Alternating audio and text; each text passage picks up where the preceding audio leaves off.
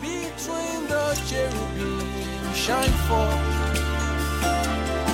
You dwells between the cherubim shine forth. You dwells between the cherubim shine forth.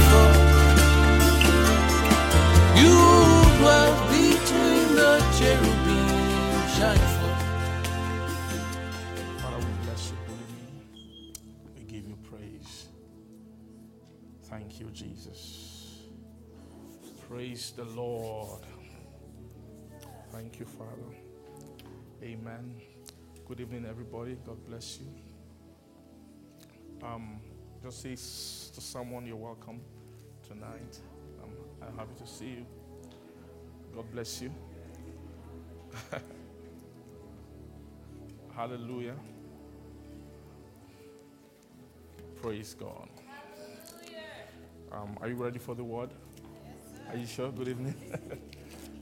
Amen. Oh, Father, we thank you. Thank you. Thank you, Lord Jesus. Shaparatai Kamaha. Ripala Masuria and Taparial to Pravaha. Fararoha Pranamosia Prantula Prasta Patali Patala Paya Amarota Prazala Paradoste Prendevigelo Ariesti Tahapata. Kalapahata. Karyanta Pahata Oriana Mahanta Pahata Ogrehata Pahata Seta Pahata Thank you, Jesus. Thank you, Jesus. Amen.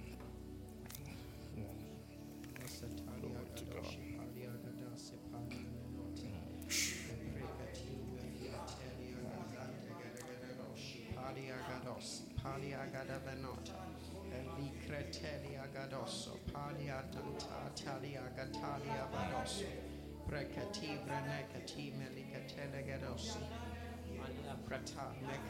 Thank you, Jesus. Thank you, Jesus. Amen.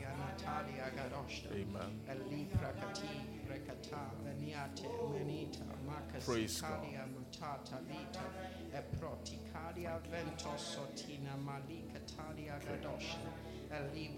Thank you, Jesus. Venata Eli Gredosha Pania Gadavasa Talia Gadosa Thank you. Alita, Nata, Makati, Malkata, Talia, Katali, Kat, Kat, Kat, Kat, Kat, Kolkat, Kat, Kat, Kat, Kat, Kot, Kit, Kat, Kat, Kat, Kat, Kat, Aprekat, Kat, Kot, Kat, Kat, Kat, Kat, Kat, Kat, Kat, Kot, Kot, Kit, Kat, Kat, Kat, Kat, Kat, Kat, Kat, Kat, Kat, Kat, Kat, Kot, Kot, Kot, Likat, Kot, Kat, Kat, Kot, Eat, Kat, Kot, Kit, Kat, Kat, Kot, Eat, Eat, Eat, Eat, Eat, Eat, Eat, Eat, Eat, Eat, Eat, Eat, Eat, Eat, for my authority has come for to feed you. My authority is upon you. My authority is upon you for to feed my flock. My authority is upon you for to feed my flock. I have provided a table for to feed my flock. I have provided a table. The authority for to feed my flock is here. The authority, the authority of the throne for to feed my flock is here. For it is the matter of the throne. For it has been coming in part and in part, but yet now you will begin to seal in full. You begin to see in full. You begin to see the times and the times of the den. For I am bringing you into my own times. Mm. I am bringing you into the realms of lightnings and mm. thunderings. For it is my own time. It is my own time. My authority is here. My even I, the quickening spirit, I am here for to quicken out. I am here to quicken out. My authority is in the house. Thank you. Father, we thank you. Amen. Bless your name, Jesus. Amen. Okay, let's open our Bibles to Revelation. Amen. Thank you, Jesus. Praise God.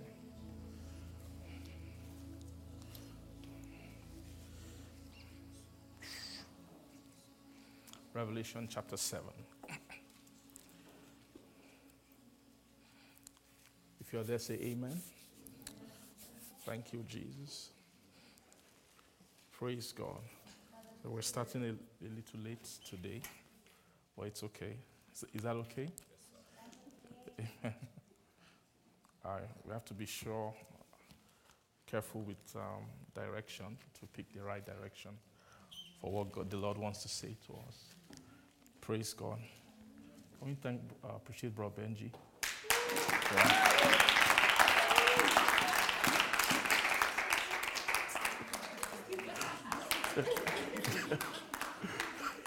God bless you. Amen. Amen. Okay, Revelation chapter 7.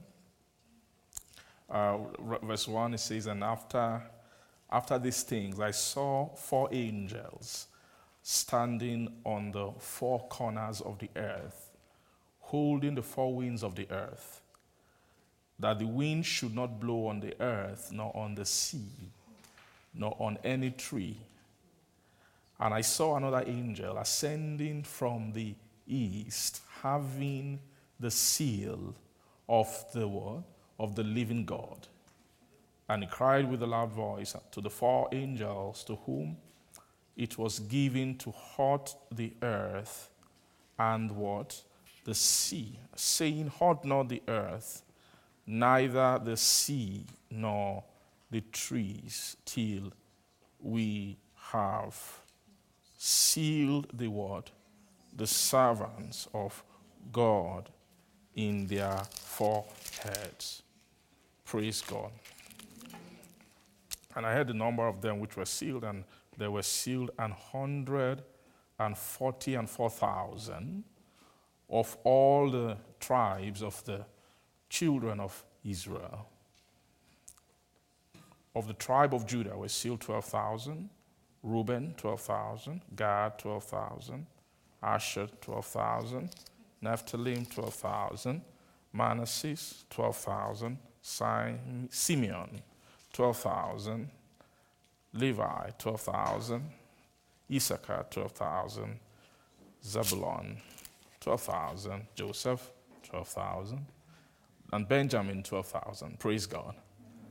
And this I beheld, and lo, a great multitude.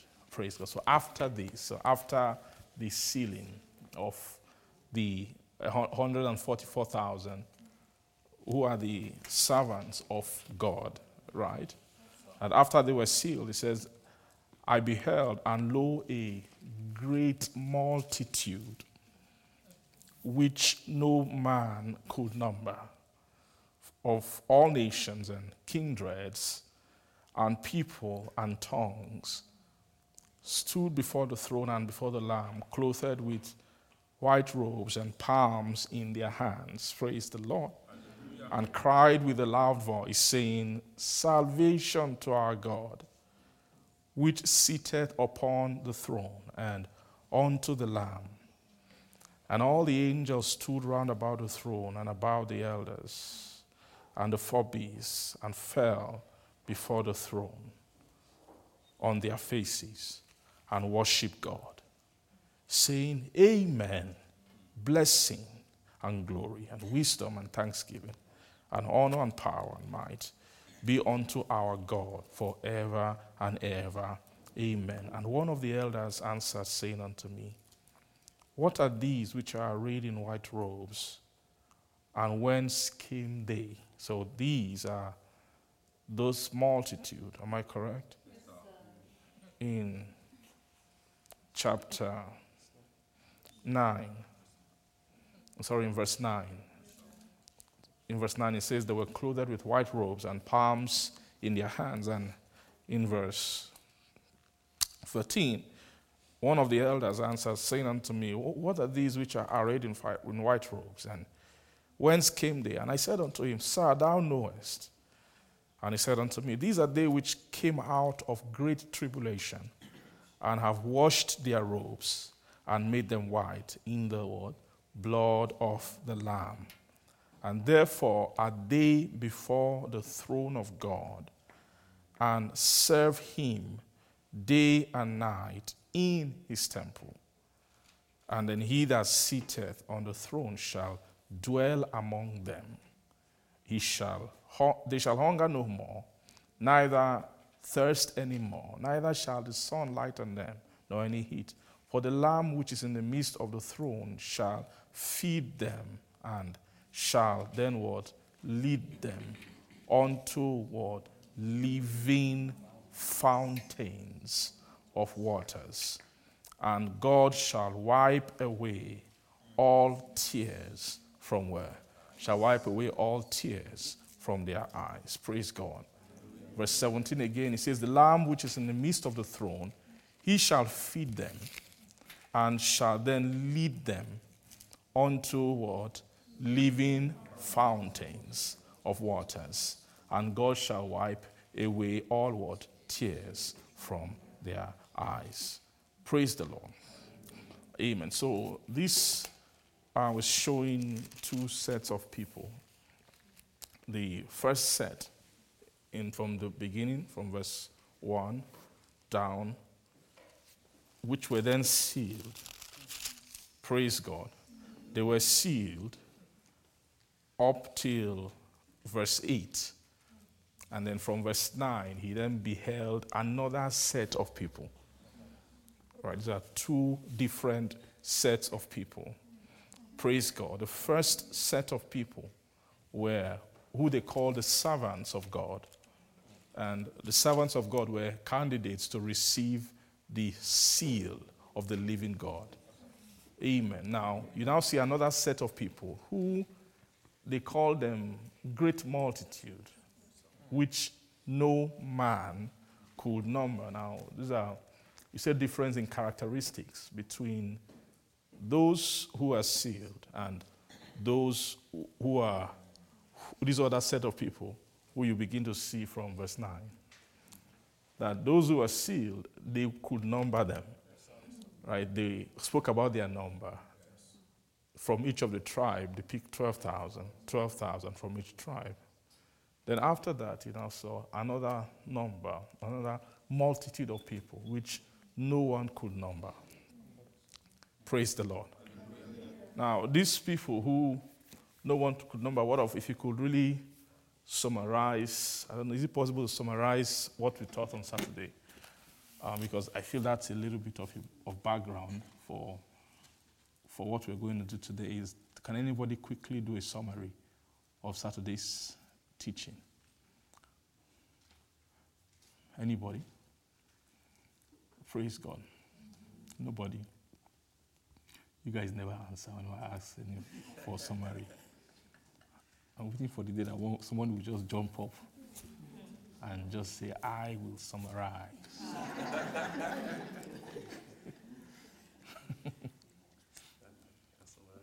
oh, Wesley. Thank you.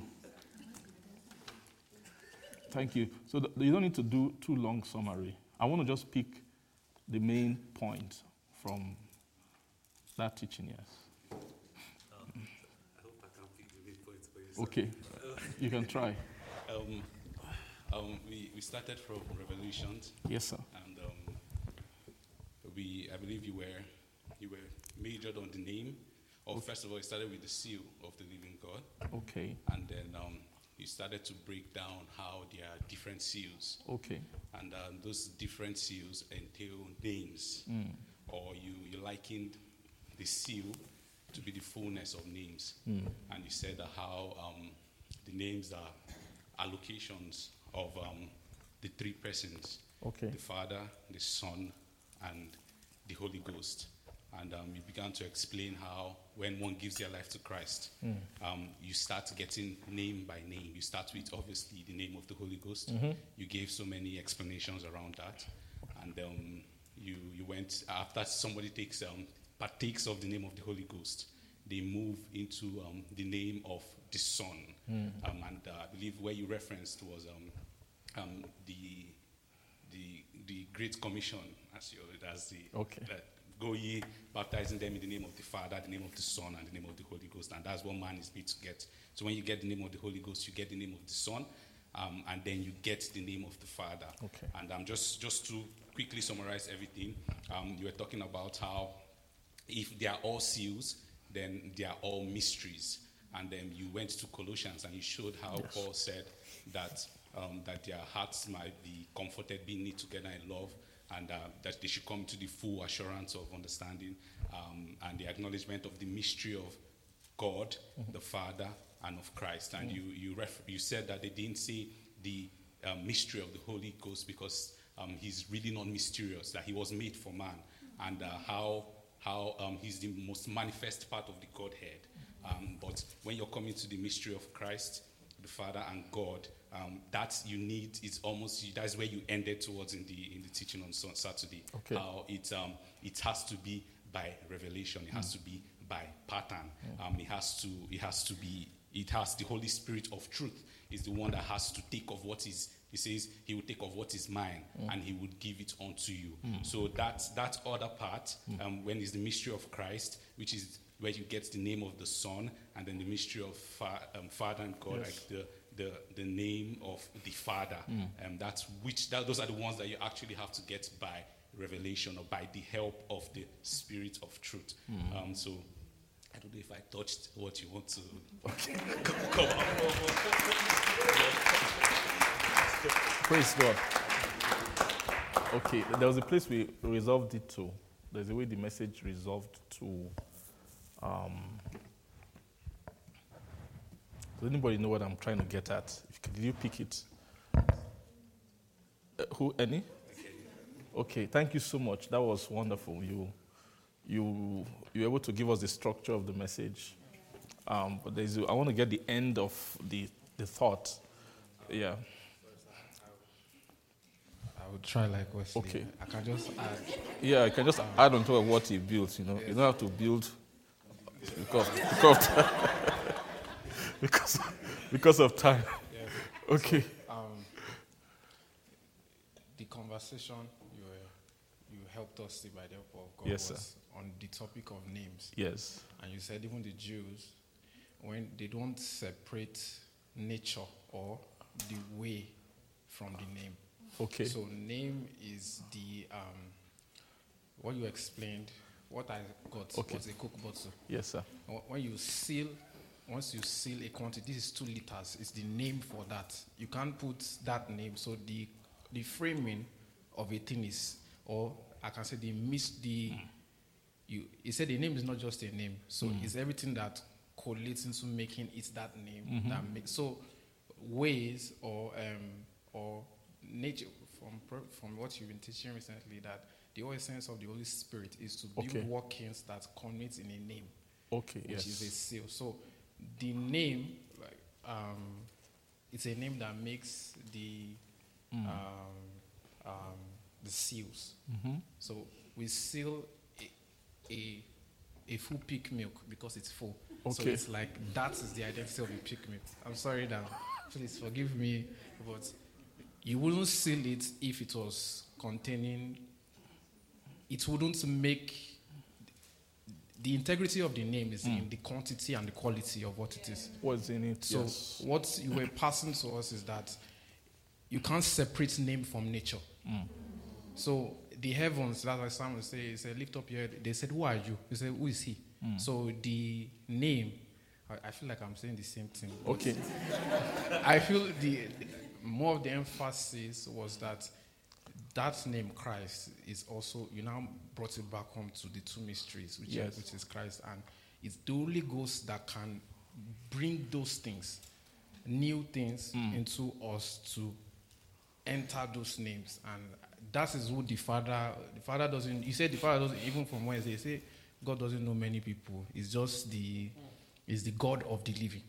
Yeah, Yes, okay. So, so the living Father, you mm. know, when, we, when uh, you said God stepped down to show His workings mm. to to certain people that segregate them from new creature. Mm. You can be a new creature, but there's the living creatures. So the I, I, I'm not. I don't think it's small again. So name is the Okay. is the seal of of the con- of the conversation, or is the end of the matter. Baptizing them in the names. So I feel I don't know if that's what you are. Okay. Praise God. Thank you so much. Any is a, sorry? Okay. Uh-huh. Yes. And he's a preacher, so once he starts talking, you. you cannot tell a preacher to come and summarize something. That's not their, their grace not to summarize. Their grace is to open it, let others go and summarize. God bless you. As Eddie was talking, I just Okay. that you actually ended the, the place of songs.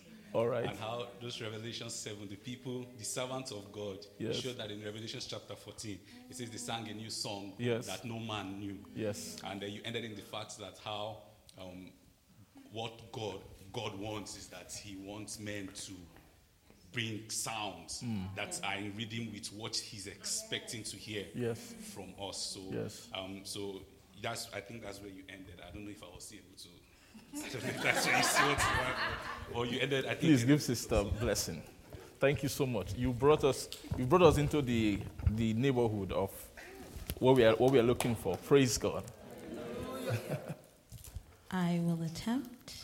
Thank you. Um, Uh, just to piggyback on what he was speaking about, um, you were speaking about music and how we have to be led Yes. like music because you said that as a son, the nature of the son or the name raises a son, but the nature of the father raises a father. Mm.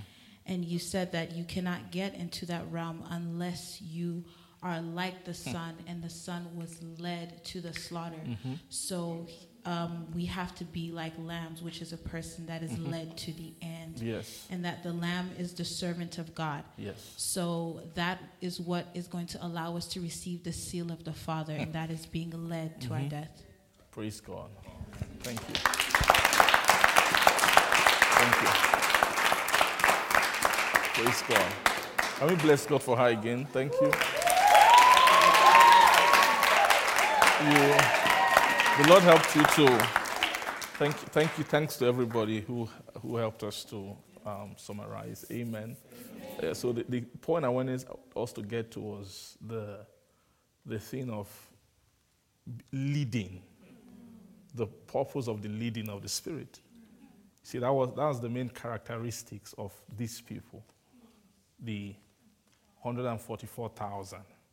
That was what we saw. We, they first showed up us a glimpse of them in chapter 7. Then in chapter 14 of Revelation, they now began to explain who are these people. They now said that, said that these are them which follow the Lamb whithersoever he got. And we saw that the purpose, the point leading of the Spirit, which is the Spirit that's, that's orchestrating that leading process, that is culminating into a place. We saw that it's the ultimate song, or which is the song of God, to get souls who can sing the song of God. Right? But we saw that leading is the soul moving from a song to a song, from one song to another song. And we said that at every point, just the soul is singing something. The full arrangement of who the soul is is, is trying to, to raise a song to God. And, and heaven can receive, can hear the song, and they can tell, ah, this music is not really fully, it's not fully making sense. Some work, more work needs to be done. Praise the Lord. So we said that no man can, could know, know that song except the 140 and 4,000. Amen. So you see, it's very clear that the, the difference, one of the main difference between these people in this chapter 7 of Revelation, which we are, which we are seeing, praise God. Um, I, I see some people are joining us for the first time. Please, I just want to welcome you. Um, we are, we are, are you happy to, to have them with us? So- my sisters, God bless you. Thank you. It's a joy to have you fellowship with us um, today. Uh, so please just open your heart. We've been we are building on thoughts that we've been we've been building on thoughts for a long time, and so we are we are building from a certain place. So, um, but you might if you can't follow everything, you know, blessing is in this is spiritual. That if you your heart your heart can follow it and your heart can pick the blessing that God has for you today. Praise God. Um, so the difference in this chapter seven is, is painting about is painting two different sets of people.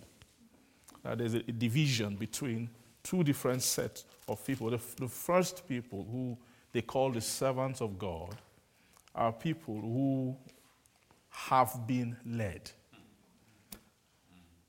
Then the remaining set of people who they call multitudes are those who have not yet been led. Do you see that? That's the difference between those, these two sets of people. A people who have been led. Now, you don't see leading explicitly written in chapter 7. It was in chapter 14 that they, they explained to us that these people actually, they are, they are important characteristic.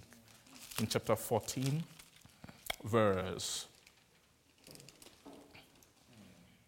verse 4, it says, These are they which were not defiled with women, for they are virgins, praise God. And of course, this virginity is not talking about their body, it's the virginity of their soul. Right? Their souls are virgins, and these are they which follow the Lamb, whithersoever what? He goeth. So they follow the Lamb whithersoever he goeth. He's talking about the leading. They have followed the Lamb, and the Lamb has led them. So the difference between the, the chapter 7 of Revelation is differentiating people who have been led by the Lamb and people who have not been led by the Lamb. They are different. In the realm of the Spirit, they can tell. They can tell a soul, like eh, is any soul that has been led by the Lamb of God and has fulfilled leading, which the Lamb is designed to bring to souls. Such a soul comes into a pedigree in the Spirit. And that pedigree, they call such a person a servant of God. So, a servant of God is a soul that has been led by the Lamb. Because who is the Lamb? The Lamb of God is the the Lamb of God is the perfection in his nature. He's the perfection, he's the demonstrator, he's the instructor of service. The lamb is the symbol of service, is the example. That's the best word. The Lamb of God is the example of service. How can a man serve God? How can a soul serve God? The, the, the Lamb is the prototype of service in the Spirit. Praise God. So it's God's own Lamb. It's called the Lamb of God. The Lamb of God. Jesus is the Lamb of God. So that Lamb is the one who will teach anybody who wants to become a servant of God, can never become a servant of God unless they have been taught by the Lamb. The Lamb who is the who fulfilled service, who finished the accurate service of God. Do you see that?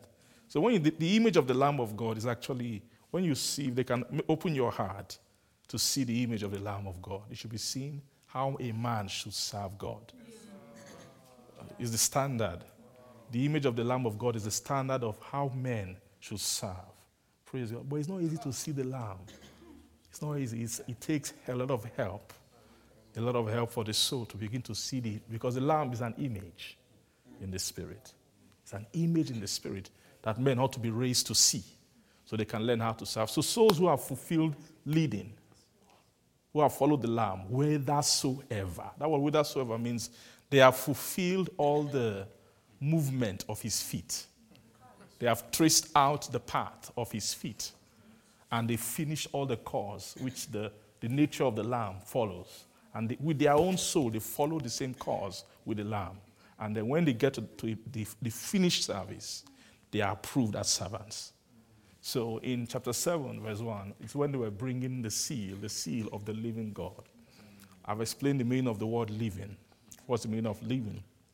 Living means the word, the demonstration of a life. Something is living, means it is demonstrating a life.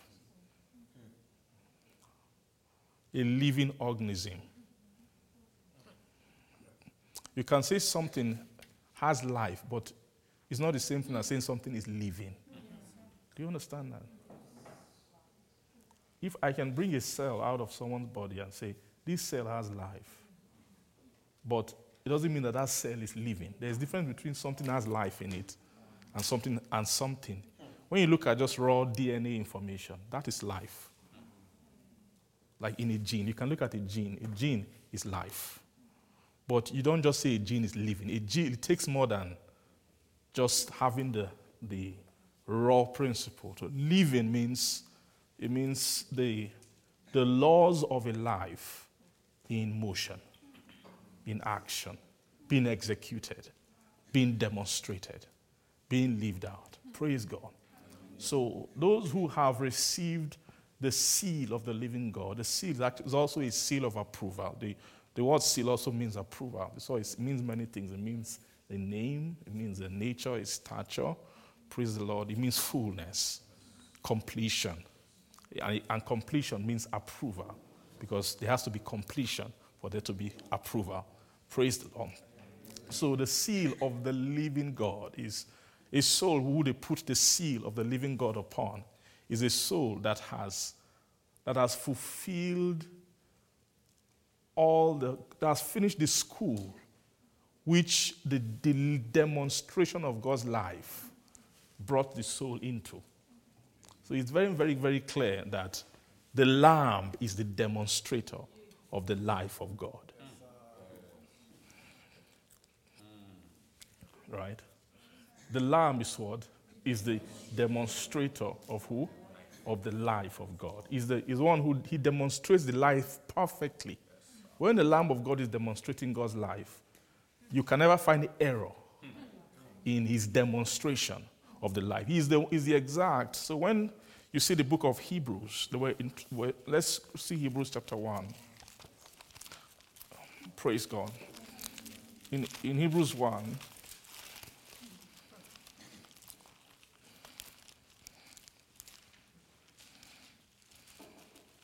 So let's say amen. amen. In Hebrews chapter 1, he said, God, who has sundry times and in diverse manners, speak in time past unto the fathers by the prophets, had in these last days spoken unto us by his Son, whom he had appointed heir of all things, by whom also he made the worlds. And verse 3 who being the brightness of his glory, and then the express image of his person and upholded all things by the word, word of his power. So you see that thing called brightness of his glory and then the express image. So express image, what does that mean? When they say he's an, this is an express image, an express image means is not an approximate image. You can have an approximate image, like someone can try and do a painting of you. Ah, when you see the painting, ah, you like it. Wow, what a nice painting you tried you, you really try. This is beautiful. You are so skilled. But when you look at that, that painting, the aspect of it that will be talking to you. This is not us. Yeah, this the shape of our ear doesn't really. That's not really exactly how it is. There's something. Are you getting what I'm saying? When someone paints an image of you, you can tell that ah they tried. When someone looks at it, wow, it really looks like you, but you know that that is not. There are still things you can detect. That's the difference between, that's why the, that's why just the, the, demon, the life which the prophets of old demonstrated was good, but it wasn't good enough. It's not good enough. It's like, it's like they're trying to paint based on a pattern the life of God, but it's not really good enough. Man cannot come fully into the inheritance of God or the approval of God except God's life is demonstrated to them by an express image. So, because of that, God had to now switch the, the, the, the, the way of speaking. That thank God for the prophet, they spoke unto the fathers by the prophet, but in, in these last days, right, remember the last days are the days of things which should shortly come to pass. Do you agree with me? Amen the, the book of Revelation. Say Revelation. Revelation. The final revelation, the book of Revelation, is the book of, is actually the book of the exact revelation. Is the book of the exact. The book of Revelation is higher than the other epistle. It's a super epistle. It's also an epistle in that it's written to the churches, but it's a super epistle. It's a different kind of epistle. Now, it doesn't mean other epistles are not correct in their image. It's just that the, the definition of the image, they need to bring a better revelation, a more de- definite revelation. Because those, you see those churches in the book of, that they wrote to in the book of Revelation Ephesus, Thyatira, and Philadelphia, Smyrna, all those churches. Now, do you know that those churches were product of epistles? Yeah. Even if you check, when you check the natural timeline when Revelation was written, it was some years after Paul has done his ministry. Paul had done his ministry. He has also written epistles and he has gone.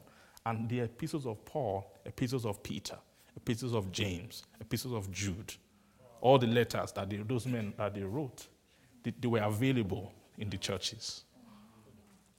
So those churches were product of epistles, but they still had things, issues. They had done works to a very high place in the spirit. In fact, they had broken into conversations of God's own kind of works.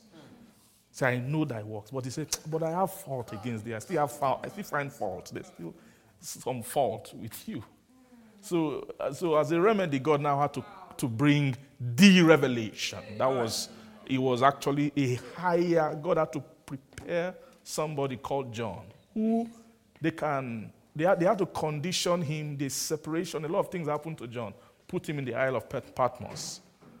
Praise God. And tune him. They tuned his soul to download what? Exactness. So you see in the book of Revelation, actually, the book of Revelation is a summary of the Bible. It's actually it's a summary of the Bible, the entire message of the Bible, of or the entire message of salvation, the journey of salvation, from where his soul starts from to where his soul should end. That's all you see in the book of Revelation. You, are you seeing a sense? So the, the, the, the revelation that was given was given for a purpose. It was given for a purpose. Let us see. The let's, let's see Revelation chapter 1, just very quickly. Praise God.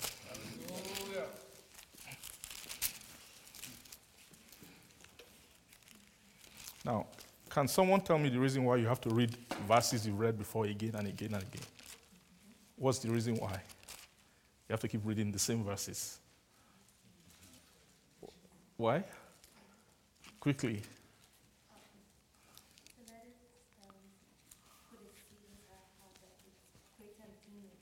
Okay, so you can build an image.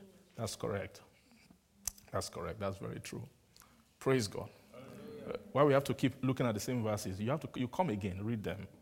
After a while, you go, you come again, read it again. It's because every time you read the scripture, you, you read the scripture, the import of the scripture is based on what light you use.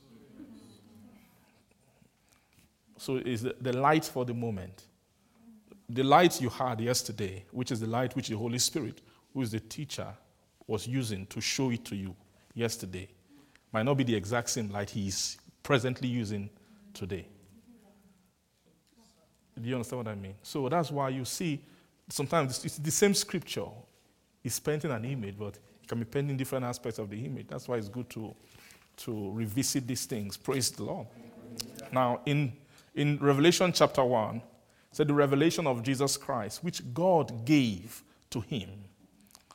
So it's very clear it's the revelation actually of, it's of Jesus Christ, but it's given by God to Jesus Christ. And God gave it to Jesus to show unto who? His servants. Things which must shortly come to pass. And he sent and signified it by his angel unto his servant John, who bear record of the word of God and of the testimony of Jesus Christ and all the things that he saw. So, it's, a, it's very clear revelation is book of service. Mm.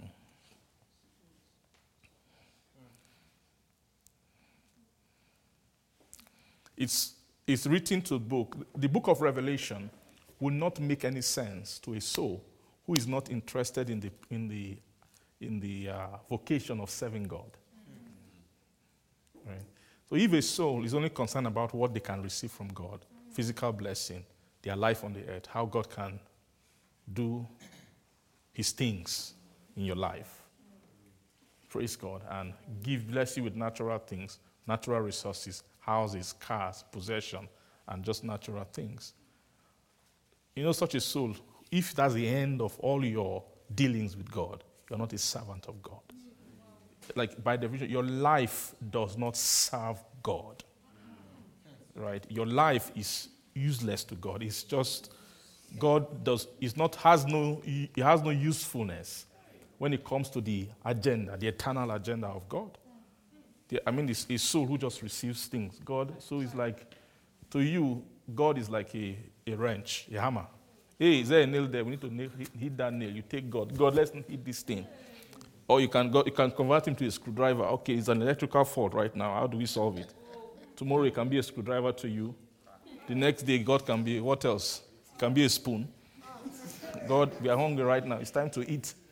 You, you, you convert your maker into a spoon. And he's very humble. He will be a spoon to you. He will, he will serve you well. Praise God. Since when has God been serving us? It's very clear. It's, it's, it's very true. God has been our servant. Don't lie now. It's true.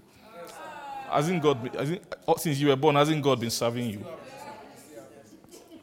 We don't even know anything concerning God. Till today, He's still serving us.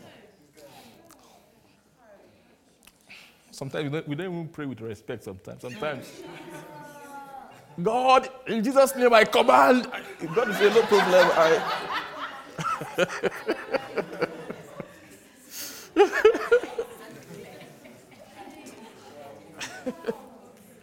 you, you, we will command God. When you command him, God will still go. So, do you want anything else? The way a little baby can command their parents. And once your baby is commanding you, you don't have a choice. You, you want peace of mind, you better answer them. That's the way we are with God. God just wants peace of mind. If, if, you, if God doesn't answer, you, you are asking to do something, then it's his own. Why don't you declare 40 days fast? And, right? Sometimes it's better for him to quickly answer you, please just, can you leave me alone? Take what you want. Thank you. Praise God. But God has been our servant, but that's not the other way around. The creature, we should serve him. He shouldn't serve us. God is not made, He's not there. He's a misoriented. You know, devil is bad. That's what you call evil. Evil is what you take something, turn it upside down, and let it. Devil's goal is for men to live all their life with the with the the, the intent of their of their being being mis being flipped around. Imagine a man living his entire life without living opposite in an opposite direction to what he was made to be. So men became users of God. Instead of God to be using men, we've been, we've been using God since. Men have used God in different ways. We use God for our everything. We, we, we even use God for our ministry. You say, man, go, my ministry. Yeah. We use God. And God is meek. God will go, no. He said, no, okay. You say, God, we are going to India now. God will say, okay, no problem. We are going to go. Uh, Are you getting what I'm saying? But that's, the, that's, not, that's not how it's supposed to be. Men should serve God. God should not be serving men. So,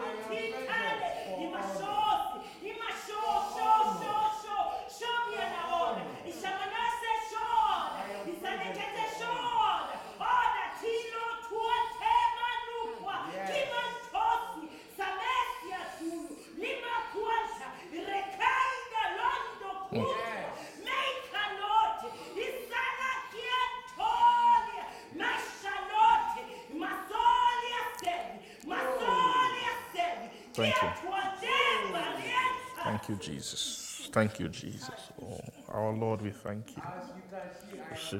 Thank you, Lord. Thank you. Amen. Thank you. Wait. Chikalia basita elita, natalia nate. For I have come to open your eyes to the order of service. I have come to open your eyes to the order of service. I have even come to open your eyes to the order of worship. I have come to open to the order of worship. For I made men for to give me pleasure. For even the creatures, even the heavenly beings, are showing you how to worship. They are showing you how to worship. This is everything is put in place for to show you worship. I have come and I am come to show you the order of service. I have come to show you the order of service. For nothing of me can serve me if it has not received anything from me. For worship comes from me, and it is that which I have formed and have raised in you that can worship, that can worship, that can serve me. I am showing you the order of worship. I am showing you the order of service. I am come to show you, to show you and to restore the order of worship. I have come to show you service. I am come to show you service. I am come to show you service. For you see, even I, my life, my life is hidden. It is hidden. It is highly hidden, and many try to find the way and they miss it. For my life is hidden. It is those that stay under that find my way. It is those that stay under that can find me.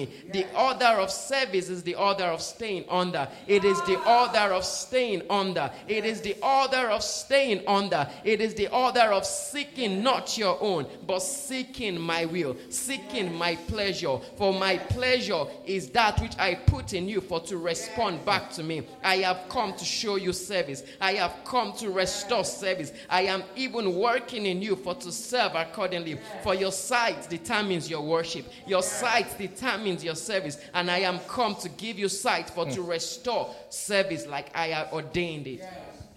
Thank you. Thank you, Father. Karamohosa. Thank you, Lord Jesus. Amen. Praise God. Praise God. So you can see that there cannot be service of God without revelation. Revelation. So the purpose of the book of Revelation was to was to bring healing to the order of service to bring about definition and clarity, the order of how creatures, how men ought to serve God. Amen. So, revelation is actually a property of servants. So, you find that anybody who is not interested in serving God will not be interested in revelation. There will just be no appetite, there, will be, there won't be any interest in revelation. They can have interest in revelation knowledge as long as it's a revelation concerning something about their life, which they have deemed important. So you know, it's not every revelation of, in, from the Bible, or even given by the Holy Spirit, that is a revelation of God and of His person, His nature, His plans, His purposes, His own, His intents, His will. Do you see that? So, what the revelation of Jesus Christ is talking about the revelation which God gave to him to show unto his servants. So, there's what you call the revelation for servants. Yes, the revelation of service, the revelation of how to serve God. This is not a common revelation. Not everybody on the earth has this revelation very clearly. Why? Because not everybody, most people are not interested in what you call the service of God.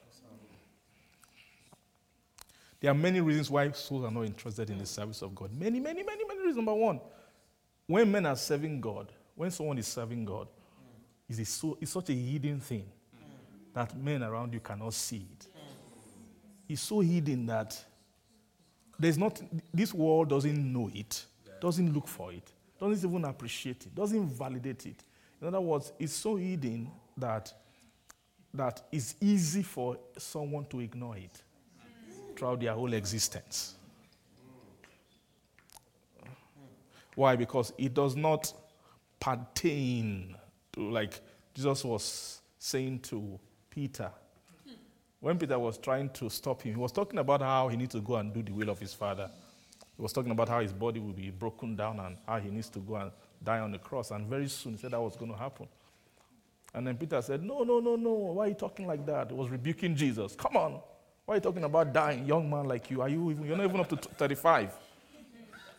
Why are you talking about that? Not for, shh, don't, we are Jews. Long life is our portion. That's our inheritance. Peter was, was scolding Jesus. Ah, shh, no, no, no, don't talk about that. Why? Now, where did that thing come? It's not really because he even loves Jesus. It's just that our heart, what we eat is tied to him. We left everything we have, we followed him. Where we stay, everything about our life. So if you go, what's going to happen? Are you, get, are you seeing the calculation of, of Peter? It's just, just that, look, don't talk about that thing, man. There's nothing about you. You're not going anywhere. Forget about it. Then, then, ah. Just say, Peter, Peter, Peter. He said, Thou savourest not the things of God. You, you don't support the things of men. What is the meaning of savour? It means his soul doesn't, you have no appetite, you have no smell. Your thought doesn't think about God's things. He couldn't detect this is a holy conversation that you should be actually be happy for me and cheer me on to go and fulfill the will of God. When Jesus was speaking concerning the will of God in his heart, right?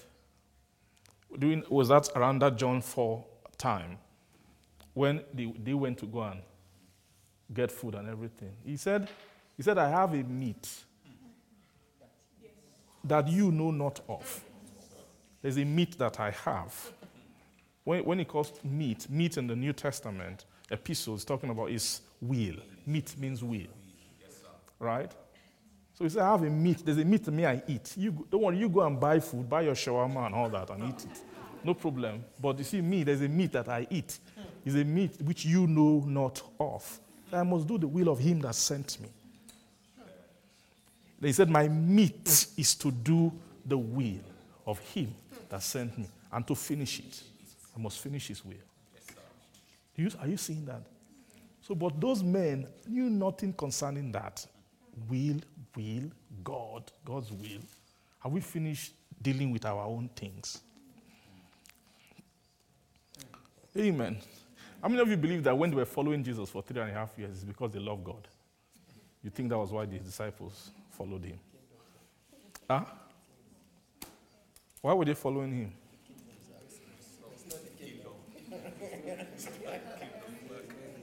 It's because they know they, they knew that they, pro- they prophesied about somebody that who is called the Messiah. They've read, they've read, they've read Isaiah, they've read the Bible. They know who this guy called Messiah is going to be. That this guy is going to be a king. So, so left to them, they were just following the next king of Israel. Now, of course, to follow him, they being able to follow him made them, at least they were better than a lot of people in the sense that, what sense? In what sense? It's not because they love God's plan or they love the eternal purpose of God. No. It's just because they had enough faith to believe that, you see, this man here is that Messiah mm-hmm. that Isaiah spoke about. But when you talk about what that hope, the hope that was registering in them concerning him, is not the hope of salvation and dealing with the sins of humanity. No. That was not their hope. Their hope is that we've, we've jammed the guy. You know, you know, it's good to know somebody. See, see, see. See, you, know, see, let me tell you something. You know, it's good to, know somebody before they blow.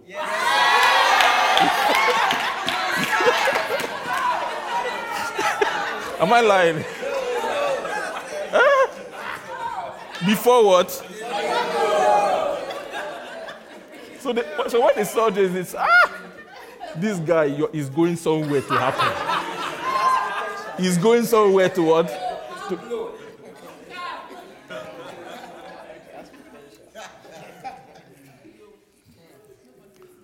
So when he began to talk about this, uh, the Lord would tear down this temple after three days. or John chapter 14. In my father's house are many mansions. We're not I'd have told you I go there to prepare a place for you. He began to speak things that they were like, what is this guy talking, talking about? And Peter was the most spiritual of all of them. So if Peter, because he was the boldest one, that's why. Thank God that they, they didn't write what the others were thinking in their hearts. If they knew the, the full plan, they, they themselves would have kidnapped Jesus. when it's time for Judas to come out, they will see him. Praise God. So just to tell you that men don't serve all the things of God. It's not easy to find somebody who can be just be in the in the closet of his heart, just be doing the will of God. Why? Because it doesn't. There's no fanfare about it. Men don't celebrate it. They don't. The will of God does not translate to status on the earth. It doesn't even translate to status in the church. The Christians who have status are not the ones doing the will of God. You don't agree with me?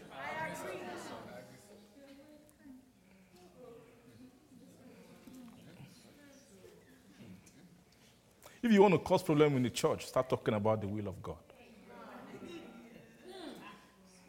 That's when you begin to get men angry. You now discover that.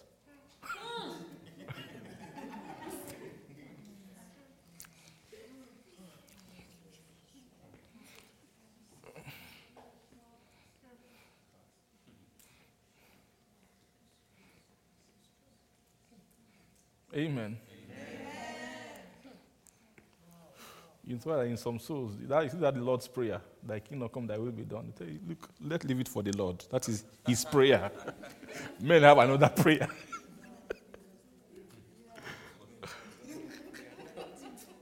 thy will be done on earth.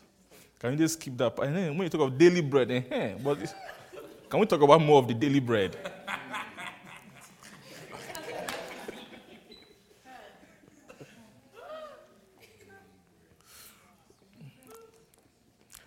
Praise God.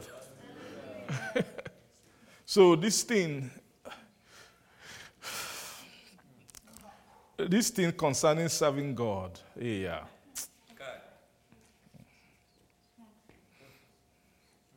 Any soul that wants to serve God, like Jesus Christ was saying it.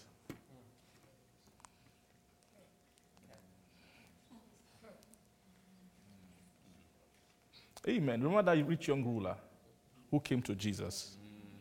Right, he came to Jesus with boldness and said, Lord, say, good master, what, what can I do to inherit eternal life? Because Jesus has been teaching about eternal life, eternal life, eternal life. He, he has gone, to the peak of his profession. At a young age, he has made money, he has done everything. So, what else? Let's this eternal life. Let's check this thing out and see.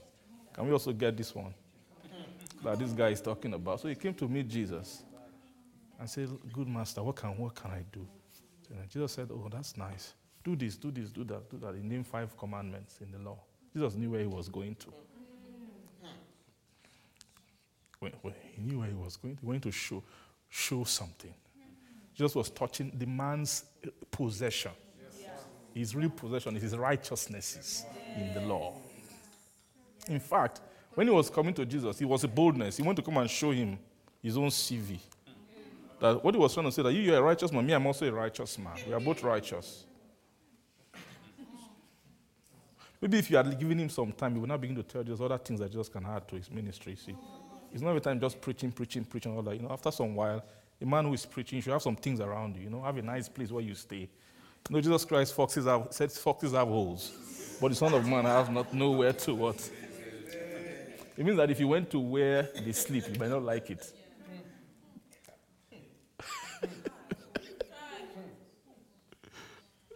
Praise God.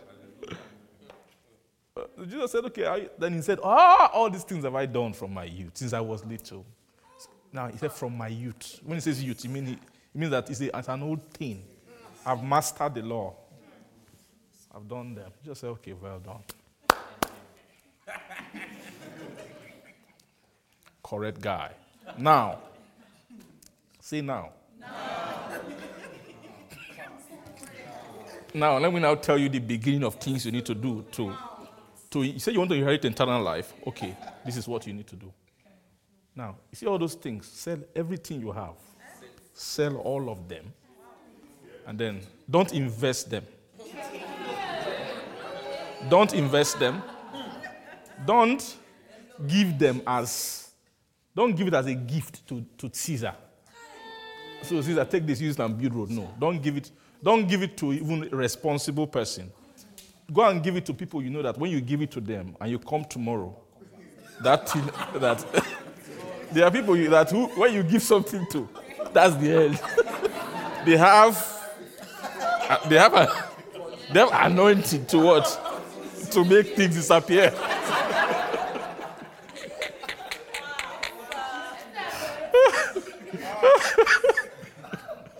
Praise God. So don't don't don't go, don't give it to your family members who don't invest it. No, no. He said, go and give it to the poor. So let it go. Then when you've done that, then come. Then come and follow me. So we cannot be talking about eternal life first until everything that you that you that you have. It means that this that eternal life has nothing to do with anything. All those any of all those things. Are you getting what I'm saying? He said that a man's life does not consist in the abundance of his possession on the earth.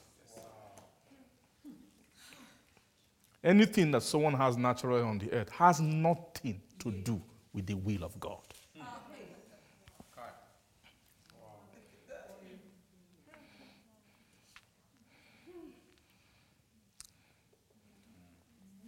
Right? Then after Jesus now began to teach, he said, Look, it is easier for a camel to enter into the eye of a needle than for a rich man to enter into the kingdom.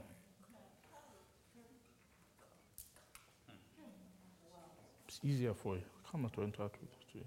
It means that kingdom of God, you see, thy kingdom come, thy will be done. Kingdom is will, the dominion of God. He's talking about the, the, the kingdom of God is the domain where of his will. The kingdom means domain of his will. The domain of his will. Thy kingdom come, thy will be done. Praise God. So it says it's easier for a camel to pass through the eye of the needle than for a rich man to enter into the into the will of God.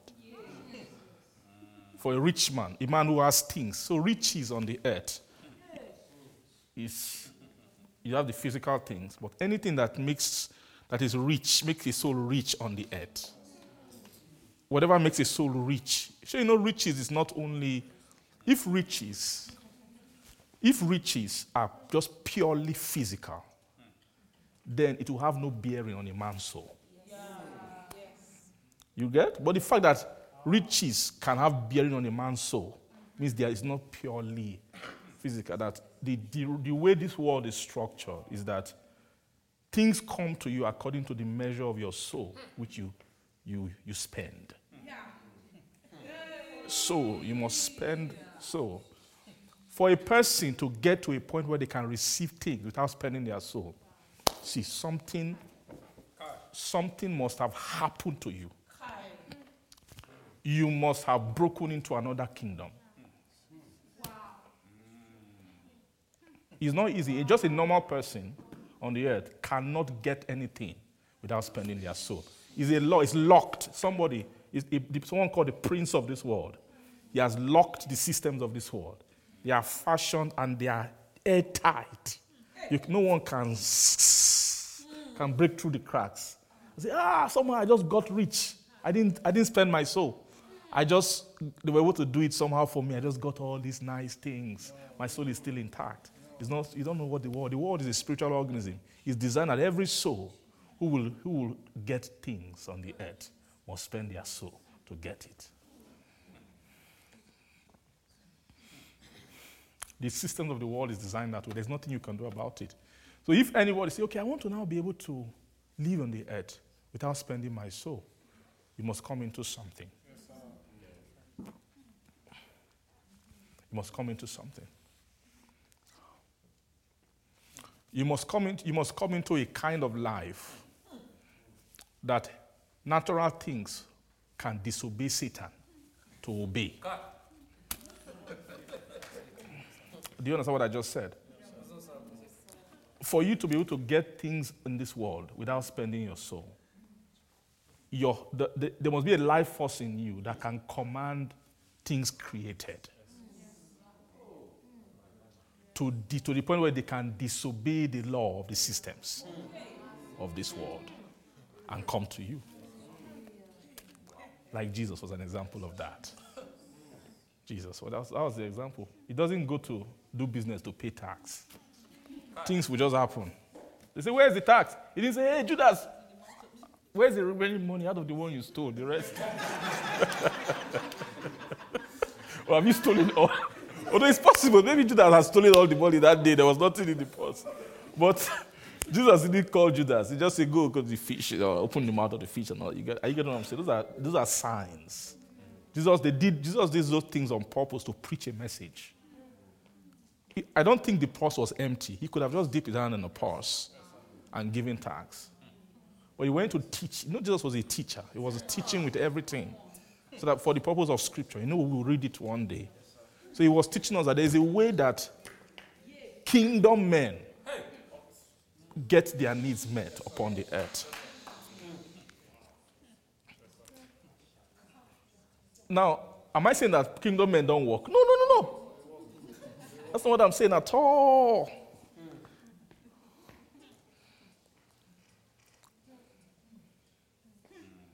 But Jesus was teaching something.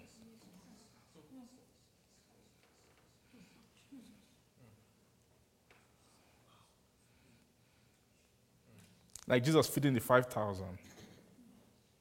Just two bread and five loaves of bread. And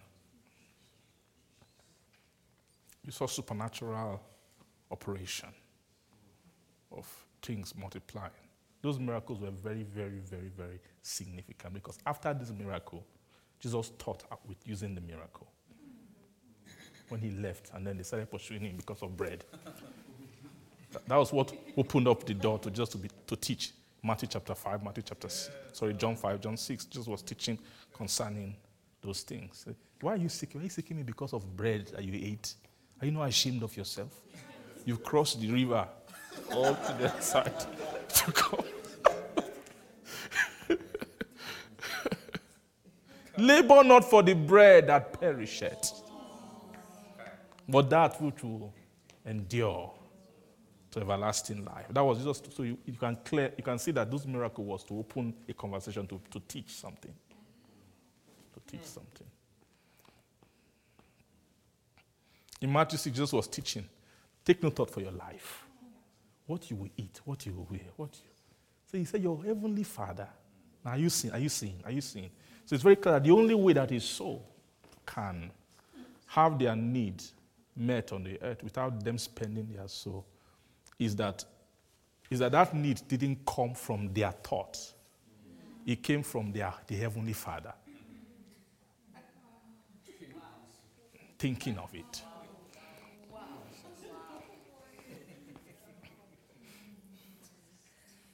God did not give you the task to think about your food and your bread. If you are doing a job, you shouldn't be working just because of your, as if that's what is feeding you.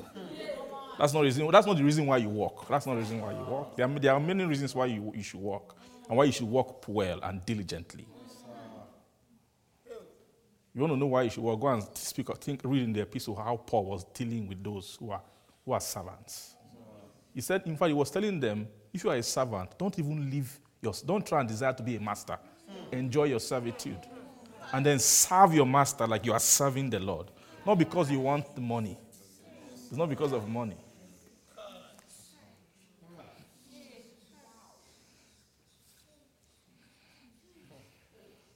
Do you understand the difference? That's not the reason why you, you work. That's not the reason why you are a productive member of society.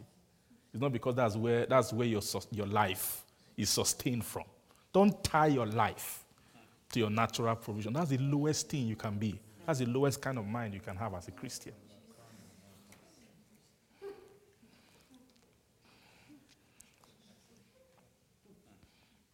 You get what I'm trying to say? Yeah. Praise the Lord. So Jesus taught those things, right? He said that don't take, take no thought for your life. Let's read it in the book of Matthew, chapter 6. I love reading that place a lot.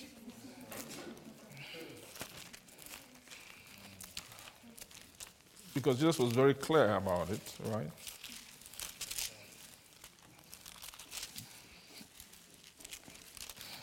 Matthew chapter 6, verse, verse 25. Okay, let's read from verse 24 very quickly. Matthew 6 24. It says, No man can serve two masters, for either he will hate the one and love the other, or else he will hold on to the one and then despise what? The other. See, no man can serve. Say it. No man can serve two what? Two masters. So it's very clear that those people who are not servants of God in chapter 7 is because they still have another master. And God knows. So it means those church, churches of Revelation, even though they were trying, but they still there was still a grip of another master that they had. So there was problem with service. It's not easy to get a soul to be a servant of God. Because you see, the master of the soul, that master of the soul, the way his grip on the soul is very is masterful. The, the- you know how masterful it is that he tied his soul's service to him, not directly. How many Christians wake up and say, I want to, I'm going to serve Satan today? Satan, I love you. Even those, even those who go to church of Satan and say, Satan will like you. Where are you, Satan? You know, Satan doesn't really go there a lot. They've been looking for him since. Satan! We worship you, Satan! You, you, I know you think when you hear Church of Satan, you think like, wow, Satan just is there every time. They see him raw. like they commune with him. It's a lie. When you go there, they're not Satan. That's not where Satan is. When, when they're looking for Satan is running from them. Those are not the kind of guys that Satan. because those guys, Satan, these are, these are unstable souls. I cannot. They are not servants of Satan. What kind of nonsense is this? Satan will be asking, what is the meaning of this? He doesn't flow like that. Signboard, Church of Satan. Come on. Come on. What's the meaning of that?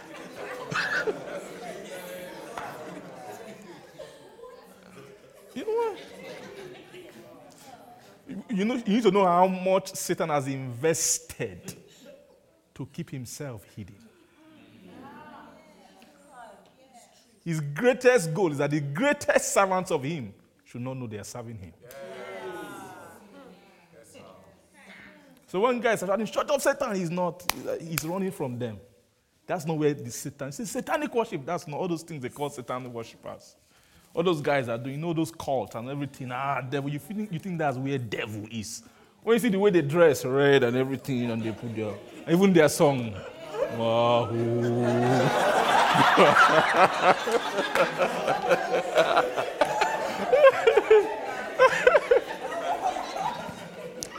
then you see some kind of manifestations that look very.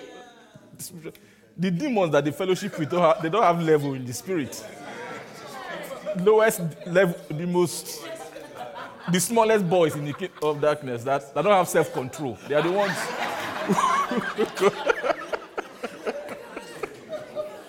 are the ones with those guys who those, do those fetish things eh, and all. Say Satan. Who's Satan? Lucifer, son of the morning. Crafted, perfect, full of wisdom, perfect in beauty. That kind of being, you think he's worshiping in church of Satan? No, that's not where he is. That's not where he is. He's not there. His, his genius is that men should be worshiping him every single day, but have no clue they are worshiping him. Have no idea. They might be lifting up holy hands in church.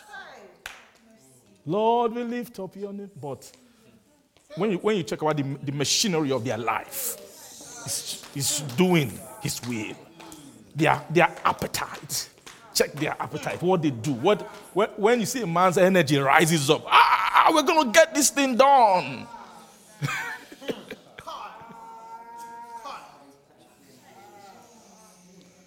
Are you seeing, are you seeing the being that way? Do you think that, do you know who, what creature this is? Do you know who a cherubim is? Just one cherubim. What God put in such a being. He can lock up billions of people in one place and doing one thing. They have no clue what he's actually doing. He's a, he's a covering. In Isaiah chapter 25, they called him the covering cast over all nations. When he fell, said, How are thou falling from heaven, oh Lucifer, son of the morning? You who weaken the nations. You know the nation that he has weakened? The strongest nation on the earth, they are, they are the most weakened.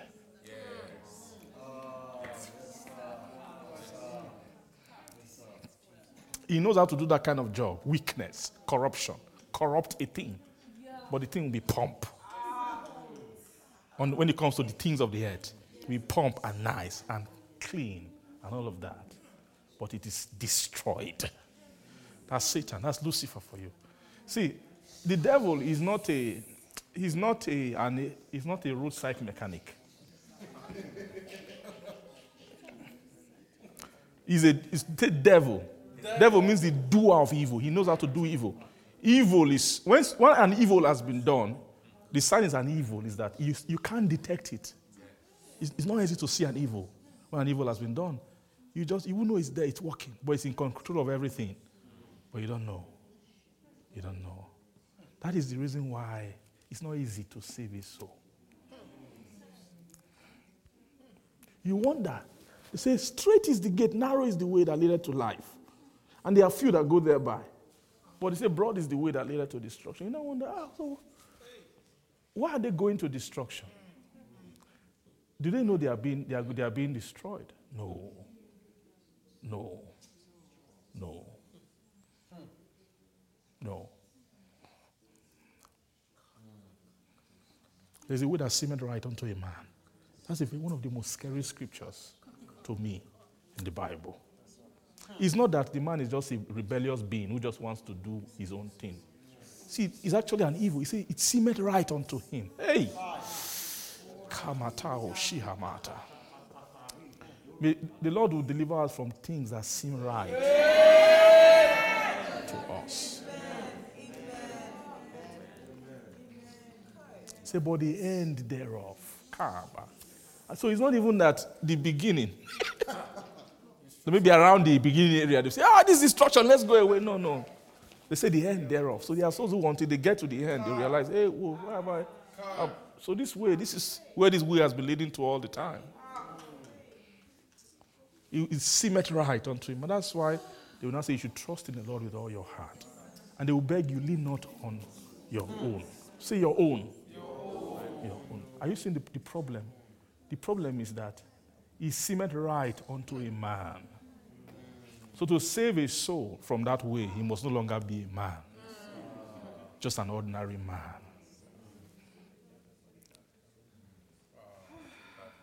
It means that the is that you know the, the human the impulses of the of humanity, the, the way humanity judges and calculates things is, is erroneous. Something is wrong with it. Man is falling. Man is falling. Don't trust on a falling thing. Don't depend on a falling thing. Don't have confidence on something that is falling. Say falling. The old man is a fallen nature. The natural man is falling. He's falling. He's falling. He's falling. In all his wisdom, he's falling. When he, when he says, ah, this is pride right now, this is important, that's important, that one is not important, don't trust it. He's seeing with a falling eyes. He doesn't have the ability to know what is important and what's not important. You, that mind, you, you must. That's why the Bible speaks about the mind of Christ. Paul was talking about the mind of Christ. Let this mind be, which was also in Christ Jesus. A different mind. Praise the Lord. Are you getting what I'm trying to say to you,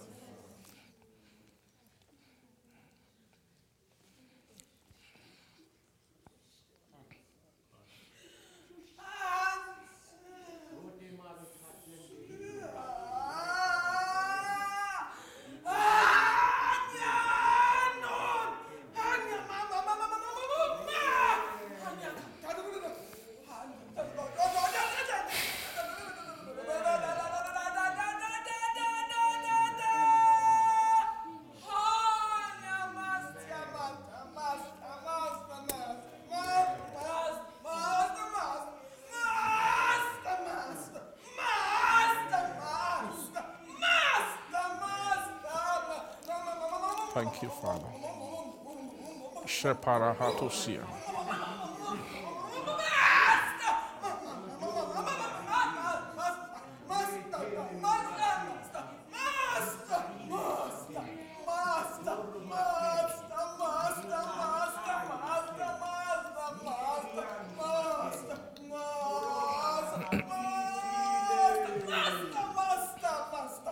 Thank you.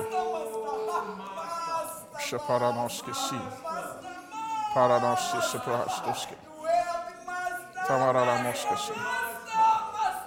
Thank you.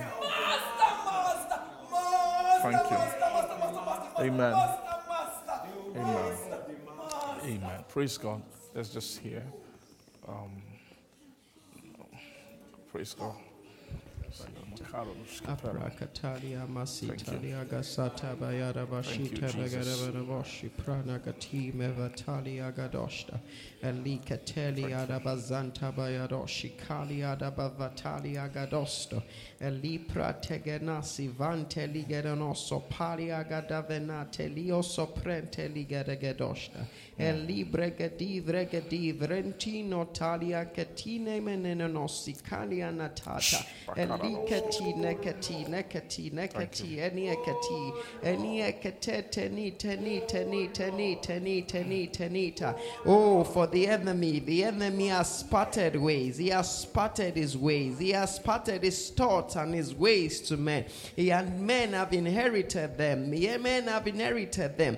But i want you to know my own ways i want you to know my ways and my judgment. For i want to bring men up who have my thoughts who have my judgments who think like i think who walk like i walk. And that is why i chasten men. Hmm. That is why i chasten men. For things around you may not go like they should go but it is me working in you. Hmm. It is me working in you. It is me working around you and working for you. For this is my way. This Thank is the Jesus. mastermind of my salvation. Jesus. for things may not walk like they ought. It is because i am working. Yes. it is because i am working for. If they work if they work like you ought then you should be careful for i may be far from you. Belita vrenteli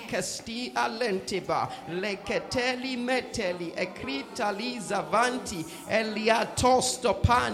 begin to enjoy chastening begin to enjoy chastening i say you should begin to enjoy chastening for the chastening of this moment cannot comprehend the glorious joy awaiting you. For the beauty in me is that i am given to you. For you must pass through fire that you may come out pure. You may come out pure. You may come out pure. Hmm. For you will pass through fire. Hmm. For i have come to shake the shakeable things hmm. and install the unshakable things. The things that cannot be shaken. Yes. the things that cannot be shaken. Yes. endure chastening. Glory and joy and boast in Thank chastening. For in chastening you are being made Thank and you, you, are Jesus. being glorified Oh, says thank the you. spirit Makarapahoske. Thank you, Lord Jesus. Thank you, Lord Jesus. Amen. Amen. Um, oh, we underestimate the the extent of the grip that the that the enemy has on the soul of a natural person. We underestimate it. That's why we feel like just going to church on Sunday and coming back home has dealt with anything that the devil is doing.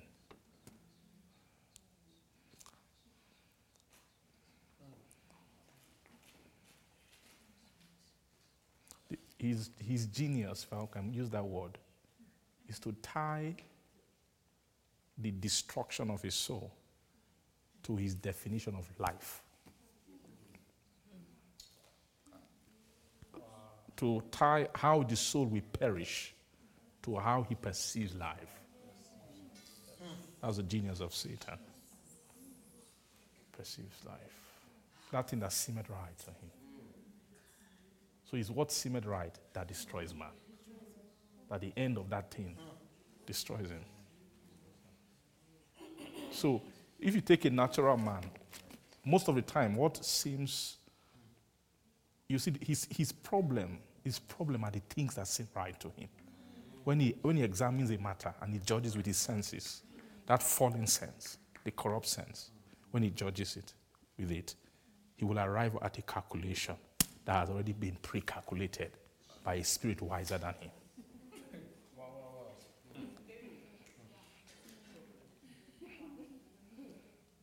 That's the problem with religion, because religion is a concoction of men. Religion means religious means activity, trying to do things that are spiritual or things that pertain to God, or try to please God, but with a, with a sense that He did not reveal. When, when a natural man tries to use his sense to produce something to please God, that's the problem. That you are thinking, you're thinking below a cherub. No matter, no matter what any man, how bright he is, or how pious a man feels. You know what that piousness, feeling of holiness, everything that a man will do to feel holy. A man will do many, many, many, many things just to feel holy. Then, out of that holiness feeling, he will now bring out something. That's where religion came from. You feel that that thing he has done is, ah, I've hit it, this is it. If men can do this thing, they'll be free from, from problem, from sin. It's a lie. It's a lie. It's a lie. Because no matter how you, how you like it, how you, how pious, all this summation of wisdom, when you check how God made, man is here. God made angels, cherub, there. Satan was one of the highest class of creatures, full of beauty, perfect in wisdom.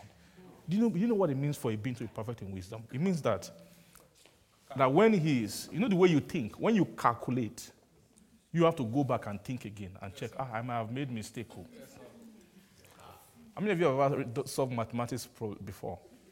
Equation or something, maybe a calculus. Have you ever solved a puzzle where you are, it's just it's so sweet, you know, you just feel like you, x plus y equal to this, the first equation, equation two, bring them together, you solve it. It's just, it's just making, the numbers you are getting seem so correct to you. You just solve it, everything. Ah! This was the sweetest question in this thing. Then what happened? You now go and check the back of the textbook. how, many of you liked back of textbook back in the day? It always, they always, it always kills joy, right? And that you spend time solving that problem. You now see one strange answer from where. What will happen? Sorrow will just fill your heart. Sometimes you have to get up, go to the washroom, gather yourself again, encourage yourself in the Lord, and come back. you see, that's the way it is. When, when a man is trying to think and solve a problem that his spirit created, he doesn't think your kind of thinking. He doesn't think the way our brain does. He's a spirit. It's a spirit. He calculates in terms of spirit. He, he sees strands and motion of the soul, how the soul moves. We don't see that. We don't see with that resolution. Death, sin, is a creation of his spirit. And the spirit, who, who God himself said, perfect, full of beauty, perfect in wisdom. It being, so that perfect in wisdom means that when he is calculating, he doesn't make mistake. He doesn't leave error when he finishes what he is doing. So you see this thing called the world, this web called the world. What's the worldliness? That thing we are trying to pry souls away from. You know, you know worldliness has given pastors problem. You see a worldly soul, there's nothing you can do, it's just worldly. Ah! Pastor can be crying. What can we do to this soul? You don't know who has done that work. it's a spirit. Remove everything from the soul. No more eating sweet food, only eat carrot and bitter leaf. No more dressing nicely, only dress, wear robe every time. Don't watch TV, don't do anything, and then just stay inside one room. Inside that room, you will still be worldly.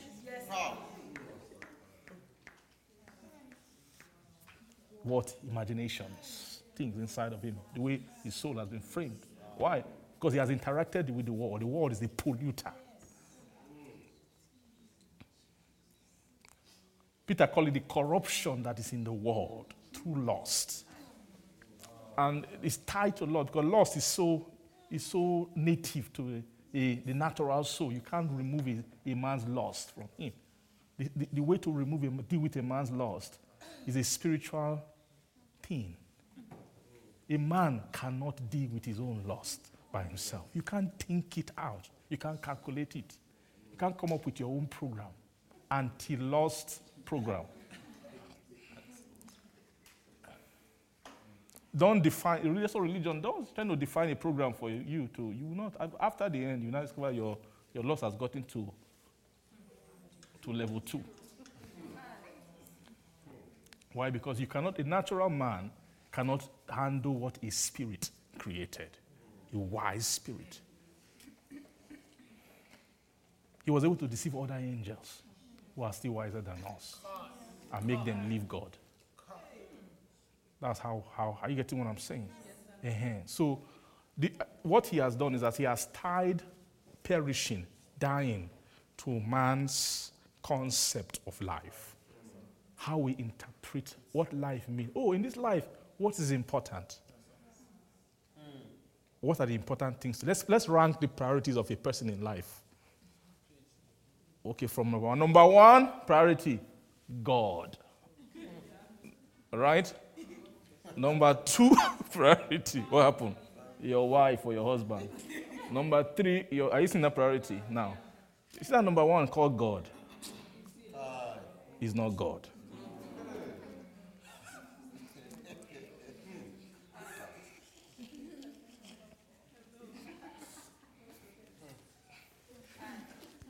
He's not God. You know how I know he's not God? Huh? You know why? You know how I know?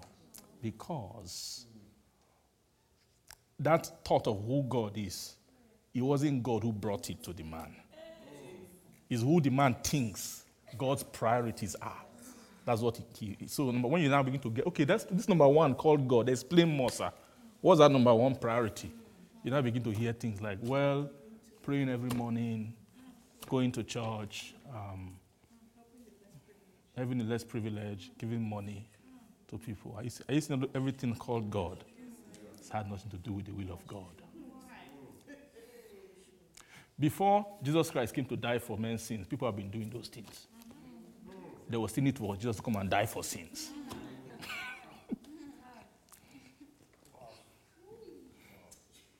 How am I lying? Do you go to church more than a Jew goes to temple?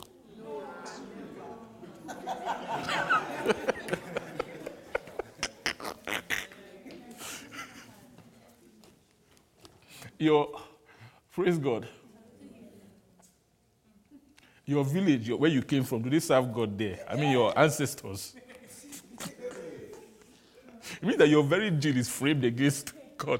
Even the Jews, too, they, they even have godly heritage. They can trace God in their lineage for thousands of years. but even at that, they still needed a savior. It wasn't good enough. Do you know what? Do you know the meaning of what Jesus Christ said when he was saying? He said, "Except your righteousness exceed the righteousness of a Pharisee, you will not enter the kingdom." Know, Jesus Christ said that.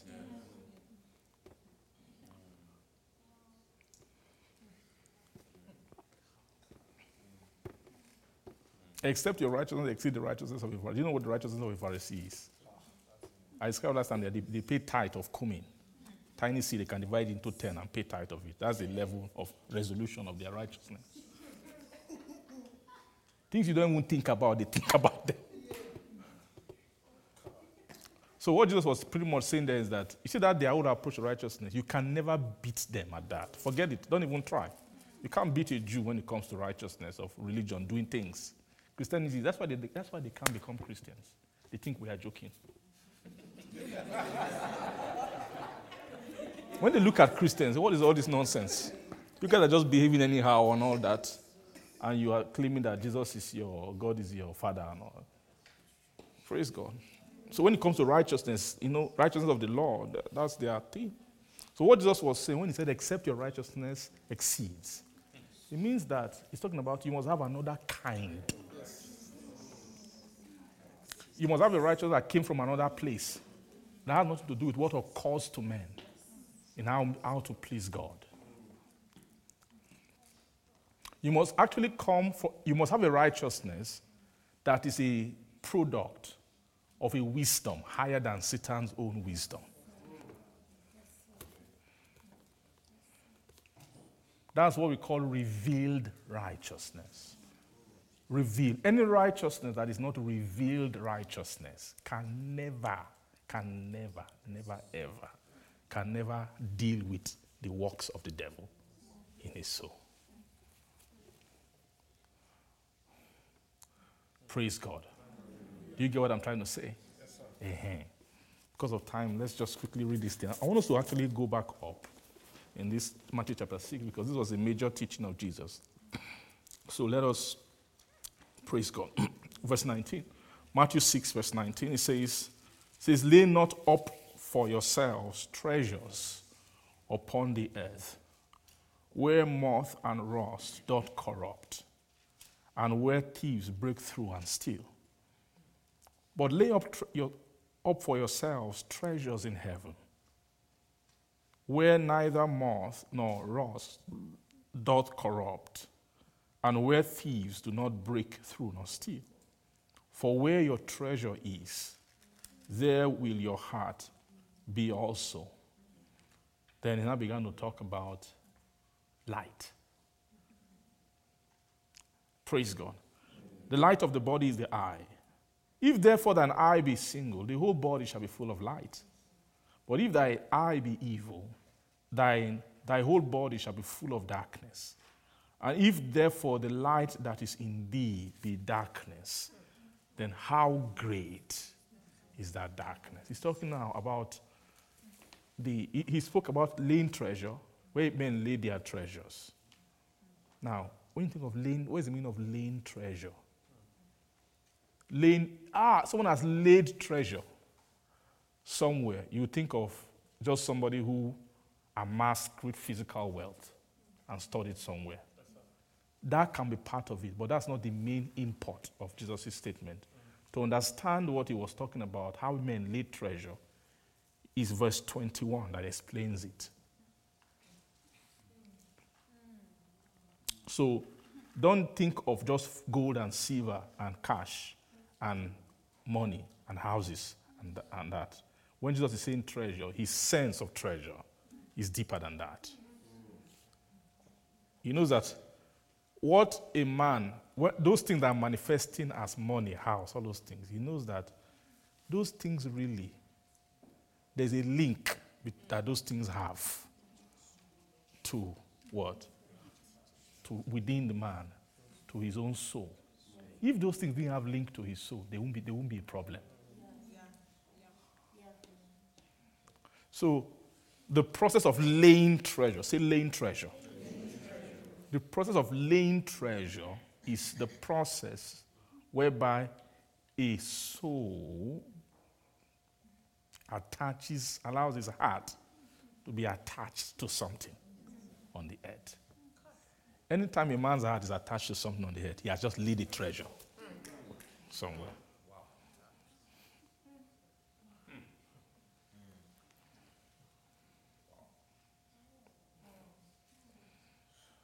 So It means the treasure of men are what their hearts are attached to. Someone can say, No, I don't believe in riches. I give all my money to the poor. I just, whatever, I, just manage. But his, his treasure might not be riches and money, his treasure might be poverty.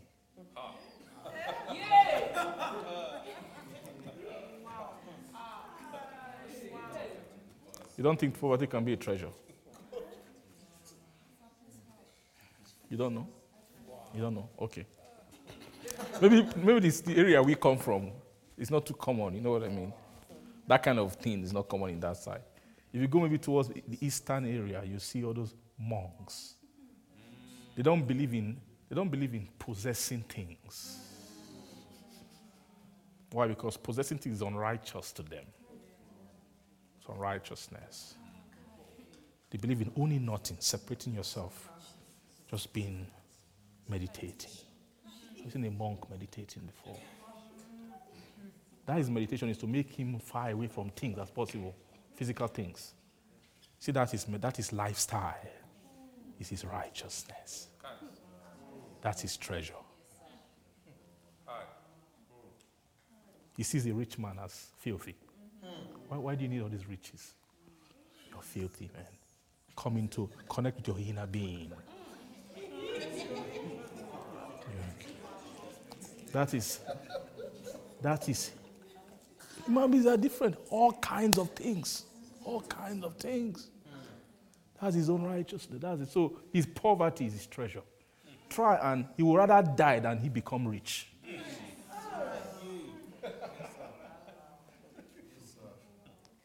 Let's say one, let's say Bill Gates just, just says, okay, I'm going to, my will, I know, I'm going to, I won't give my children.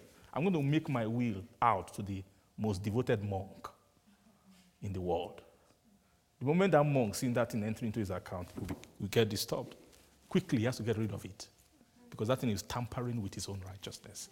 The right, the, the, his, his sense of righteousness, of living, of life, is poverty.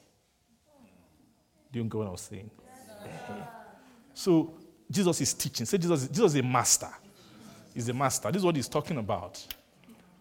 He, he always arrives at the heart.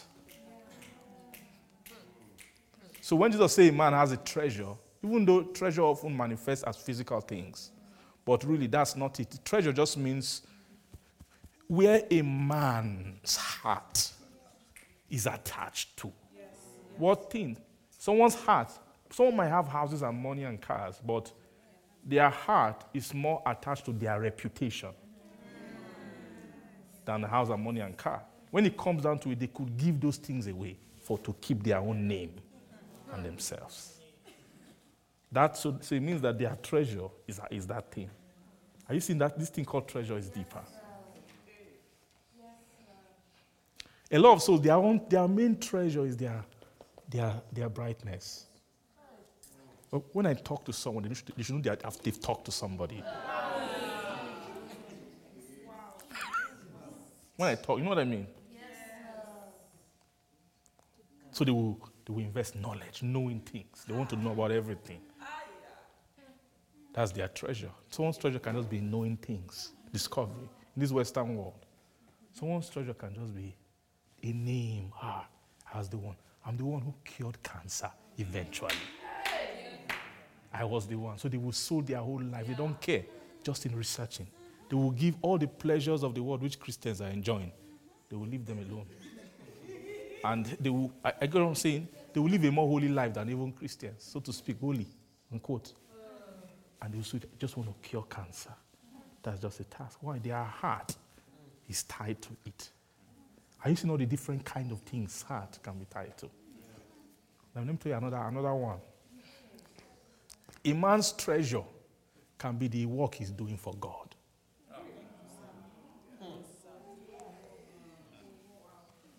The work he's doing for God. Not God, what he's doing for God. His ministry.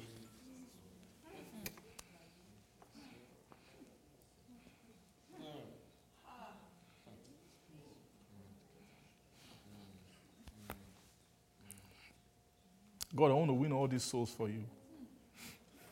You know, man's treasure can be Man's treasure can be his dream that everybody in the world should come to know Jesus. Ah, we are getting there now. Ah, this is, this is our area. Now, I'm not saying that, I'm not talking about those who open church to collect offering and to enrich themselves. That one is low. That one, eh, that one, their treasure is money. That one is low. I'm not talking about those. I'm talking about those who are really in ministry, who feel that their ministry, they want to help save souls and all of that. That can be a treasure. Why? It's a righteousness to them. If they feel that if they can do this thing, they appease God. Caesar and Ma. This devil we are talking about is not a small boy.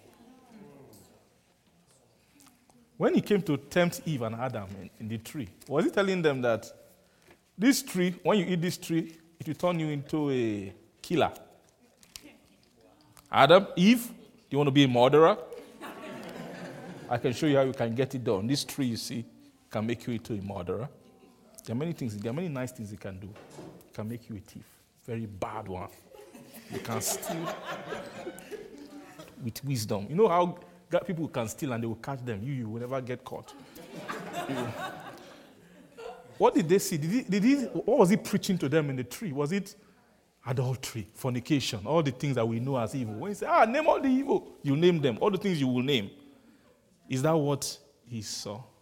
If I tell you, hey, name all the evils in the world for me, how many of you will name wisdom first as an evil? You can't even see that. You don't, you don't even see that as an evil. But hey, that's what they saw in the tree. That's how you, you need to know who Satan is, man.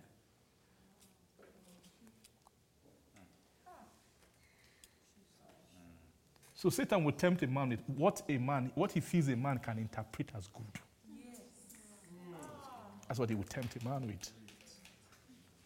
But it, because he knows that not everything a man sees as good is what God sees as good. So after he talked to Eve and talked to Eve, then she looked at, ah, the tree was good for food. Good for food. And is able to make one wise. That's what, that's what men see. I see now, That's how Satan, when Satan is tempting a man out of the way of God, he brings a way that will seem right unto him. That's how. Praise God. So say treasure. Eh, When you begin to talk about this area, now you are talking about spirituality. This is where spirituality starts from. Any spirituality that doesn't tamper with the treasure of men's heart is not spirituality. You are just you are still playing. Just, we're just playing.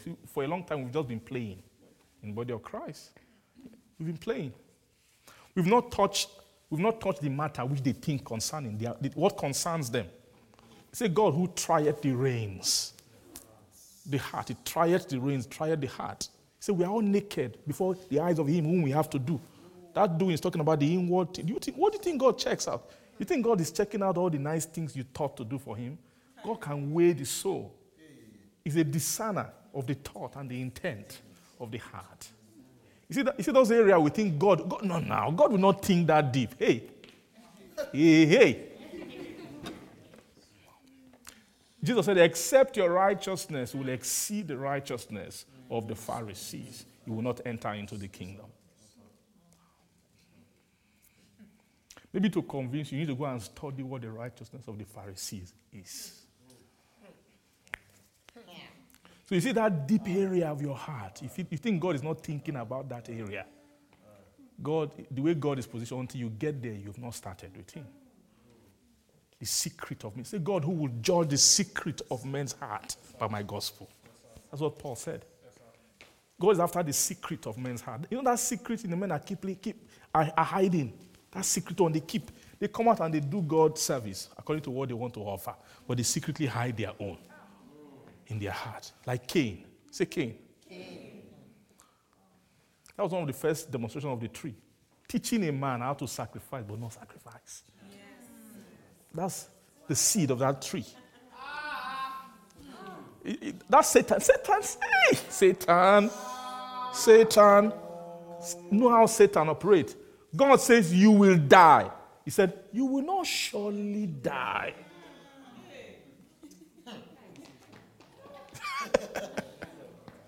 he didn't come and say, God is a liar. What do you mean? What God said? No, you will live. No. It doesn't him that way. God said, If you eat of this thing, you will die. Satan said, Look, you will not surely die. It means that there's actually a way, there's a nuance, there's something around it. It's actually, it's not that black and white, you know. There's actually a way that you can have a living manifestation through, through an evil pathway. That's the kind of talk he talks to men. Praise God. Amen. Bargain, say bargain. That was the nature, his nature. In Ezekiel 28.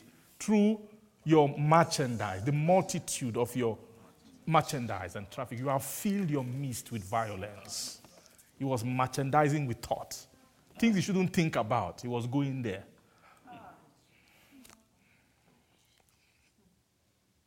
Praise God. So when you look, I'm sure that many of us, if we were around that, that sacrifice time, when you see Cain and Abel bringing their sacrifice, by the time you see Cain bringing his own, you say, hey, he has finished it. That's the end. This is the end of sacrifice. Cain has finished sacrifice. He has finished it. If Cain can, the way you ah, look at those things that he brought. Hey! You know that God did not say what he brought was bad.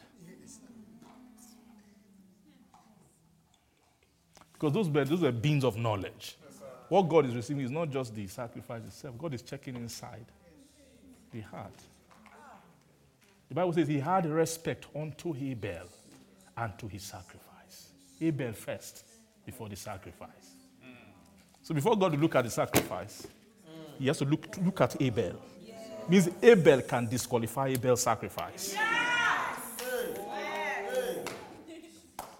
So it wasn't really Cain. That was, it wasn't Cain's sacrifice really that was disqualified. It was Cain. When he looked at Cain, hey, Cain, oh, Cain, Cain, Cain, Cain, Cain, Cain, Cain, Cain, Cain, Cain. Ah, ah, Cain, Cain, Cain, Cain. What was inside Cain? Cain has been fellowshipping with the seed of knowledge of good and evil, thinking, thinking, his heart. Cain has been laying up treasure. Now, you see those, those cities, he, he, when he left God's presence to build cities and everything, you think he just, he just built them then? While Abel was learning God, you know, you know the, the, what they were learning was how to, how to call upon God, which is what Seth began to do. That's what, when Abel was busy learning that attitude of worship, that was the training that Adam was giving them. Cain was thinking about other things. What was happening? The wisdom of the tree was operating inside of him. Ah, you see, look at this earth. Look at earth. What a beautiful place. When you look in one direction, you can't see the end. Look in the other side, you can't see the end. You see a massive space. What is the potential of this place? What can a man build here? I seen that thought. That's that's his heart treasure. He began to lay treasure in his heart. So when he came to sacrifice to God, God, the sacrifice couldn't go up. Why? His heart had been tampered with. His heart had been tampered. He couldn't offer sacrifice up to God anymore. Are you seeing the depth of this conversation? This is where Christianity happens. Heart, secret. Now, a man who is a man who carries this kind of problem on his head, and then you are going to work every day, your, your, your boss doesn't know the kind of problem you are carrying in your head. He doesn't know. Your next door neighbor or not doesn't know. Your wife might not know unless you or she also is, is baptized into the world of that problem. Yes, and you both are trying to solve the problem together. What's the problem? Serving God. Yes, it's not a concern of men. Men are not interested in, in serving God. You know who is a servant of God? A man whose only desire is to be approved of God. A soul whose only longing is to be approved of God. They don't mind where they need to go to get their approval. They don't mind the journey of knowledge. They don't mind how many gates needs to open in the spirit. Gates of understanding that need to give way for them to accumulate God's knowledge, to know how to please Him. That's the journey, the task. If you want to, what is your soul supposed to be used for on this earth? This is it. Too. This is the use of the soul. This is what, when a man is using his soul for this, they say, hey, hey, men have started living on the earth. This is what men were made for. We don't know the life God made man to live. We don't know that life because perversion came, took man another course. We don't know how men ought to be upon the earth, how men ought to live and to please God. Amen. See, but you know, God is about, right now, it is something they are doing in heaven. Times are changing. Oh. Time are changing. You know, the day of just mundane business as usual. We are Christians now. Yeah, we go, you go to church. I just came. Ah, I was church today. Church was awesome. We dance, we pray, oh, prophecy, everything. Church is good, Jerry. Thank God for church. But you're not conversations of the heart. We don't talk about the heart. We don't talk about men's treasures. What their souls are tied to. Those days are over. Those days are over. Those days are coming to We are coming to another season. It's another generation God is looking for. He called them the generation of them that, that seek Him. Generation of them that seek Thy face. Those who have clean hands and a pure heart. According to Psalm 24. The earth is my throne, the earth is my footstool. Sorry, the earth is the Lord and what? This fullness thereof, the world and all that dwell in it. For he has founded it upon the seas, established it upon the flood. Then who shall ascend unto the hill of the Lord? And then who will stand in his holy place? He that hath a clean hand. Now, what defines clean hand and a pure heart? He that has not lifted up his soul unto vanity. Now, when they look at the soul, they don't see appetite for vain things in the soul. The soul has been healed from pursuing vanity. See, man, you, you will not pursue God if you pursue vanity.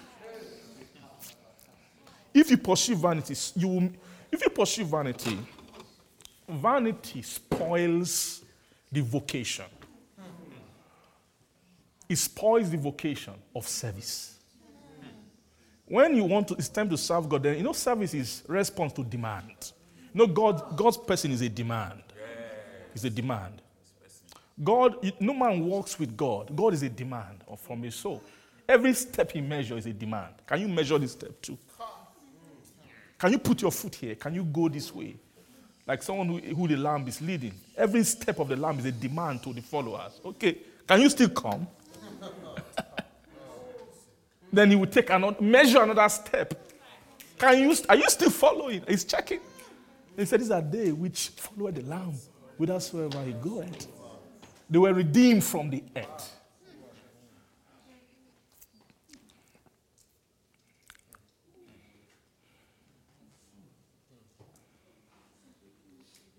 Lifted not their soul unto vanity, nor swore deceitfully. What is the meaning of swearing deceitfully? Swearing deceitfully means making an agreement which you don't agree to.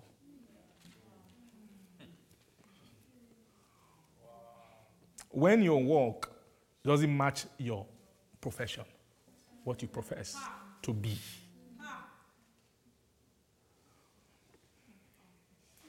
When your, your work is not matching your title, oh, I'm a Christian like Christ, but they check the soul. It's not like Christ. I'm an Israel. I'm a people of God, but they check the soul. You are not a people. You are sworn deceitfully. It's a deception because of vanity. Praise God. Vanity is, some, is, a, is a vanity is an accommodation of the soul that will stop the soul from going the full distance with God. They have clean hand, pure heart, who have not lifted up their soul unto vanity, nor swore deceitful. These people, they will receive blessing from the Lord, and they receive righteousness from the God. Say, say receive righteousness from the God of their salvation. He said, This is the generation of them. means that anybody who is not fulfilling this thing, even if they call themselves seekers of God, they are not seekers of God. There's a way they know seekers of God. They can wear a t shirt, God seeker.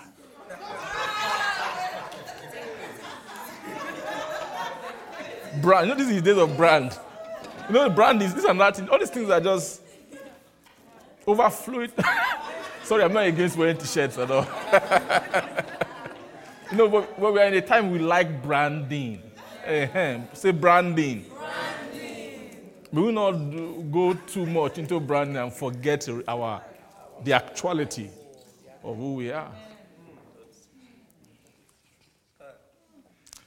When you see where seekers are seekers of God are, there's no fanfare like that.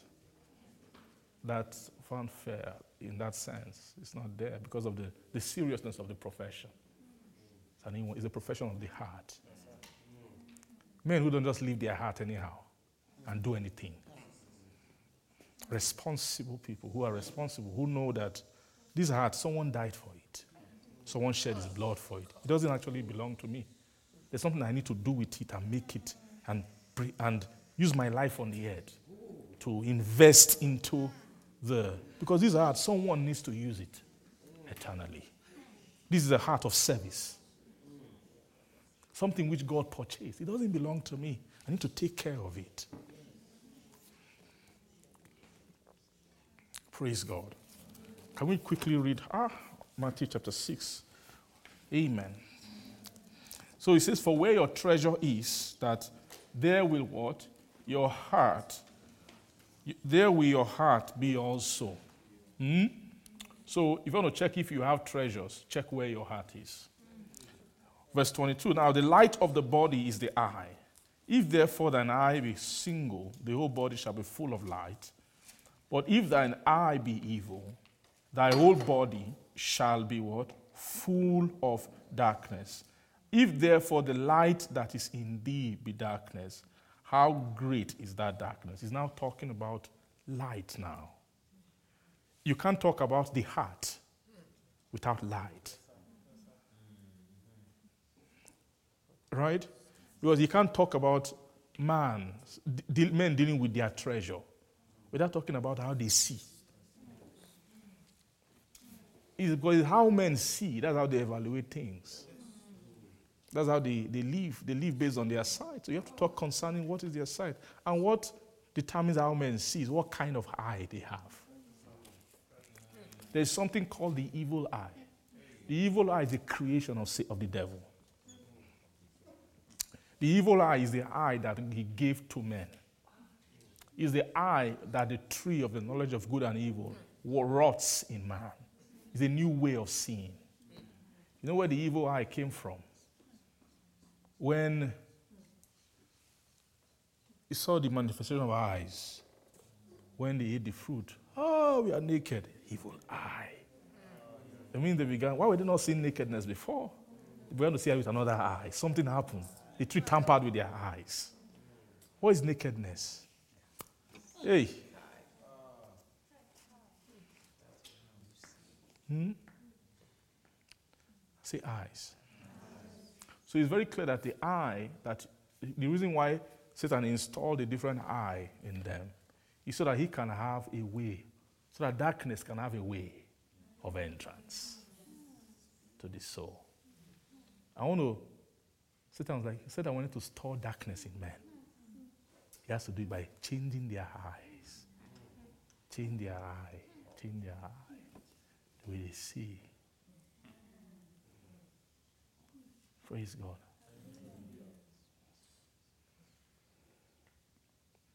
You saw the, the way the eye began to see, he became conscious of his nakedness. What's that nakedness? The feeling to clothe oneself is a feeling to appease the demand of righteousness inside.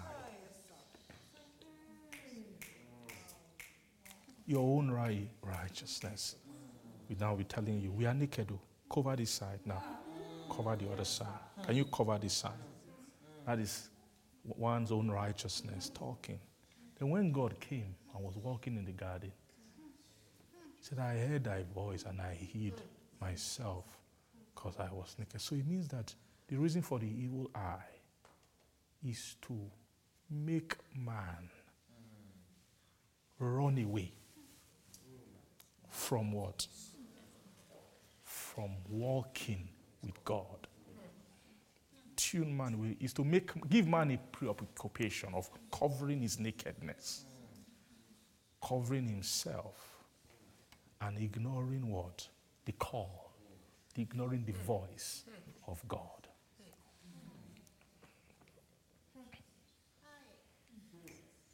If the eye be evil, thy whole body shall be full of darkness. If the light that is in thee is darkness, then how great is that darkness? So you must talk about light before you talk about the next thing. The next thing is now the, the masters that are appealing to a man. Right? So immediately Adam's eye and Eve's eye were opened wrongly. I mean they gave got an evil eye. That day they inherited another master. Yes. Yes. Your master is whose eye you are using.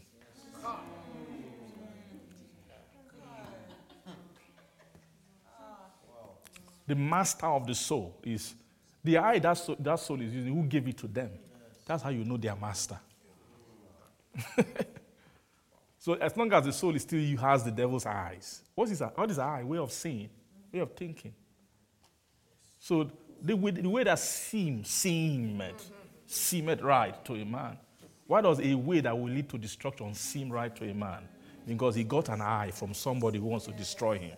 The person who wants to destroy him gave him another eye to see. So as long as man is still using that eye, it's a guarantee. His body will be full of darkness. In all his exercise, religious exercise, rather he will be filling his soul with darkness. Are you seeing that? So no man can serve two masters, for either he will hate the one and love the other, or else he will hold to the one and despise the other. You cannot serve God and what? Mammon. So mammon is like the spirit of the currency. Mammon is like money. Money just means purchasing power. How you get, how do you lay treasures is with mammon. What you use to lay treasures, praise the Lord, is with what? Mammon. Praise God. So you cannot serve God and what? And mammon. You can't have two masters. You will serve one and then you will hate the other. Then verse 25, therefore I say unto you, take no thought for your life, what you shall eat, or what you shall drink, nor yet for your body, why, what you shall put on. Is not the life more than meat, and the body than raiment? So you see, what you will eat, what you will drink, these are the things that Mammon promises. Mammon is promise. I'm here. I will satisfy your need. What you will eat, what you will drink, what you will wear. Mammon is, see, Mammon is talking about money, but Mammon here is referring to the, the spirit behind money. The spirit behind money is the attitude of a man's heart to possess currency. What is currency? Currency. That which, is, which makes you current. Currency. That which will always work. Currency is what, what the world will not deny. What the world, the world is bound to release its goods to you when you have currency. So in the physical, it manifests as physical notes and all that. But it's what you call currency in the spirit. It's something that a soul can have currency. Currency. So it's very clear that currency, currency, currency, currency, currency, currency is, is lost of a man inside of the heart.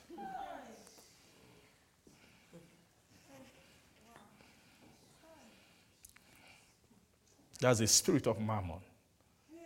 It's a promise. As long as you have me, you won't, you have problem of what you will eat, what you will hear, and all of those things. But rather they are saying, take no thought from your heart. So don't let your soul, your soul own that thing. Behold the fowls of the air, for they sow not, neither do they reap, nor gather into barns, yet your heavenly Father feedeth them. Are you not much better than they? Which of you, by taking thought, can add one cubit to his stature?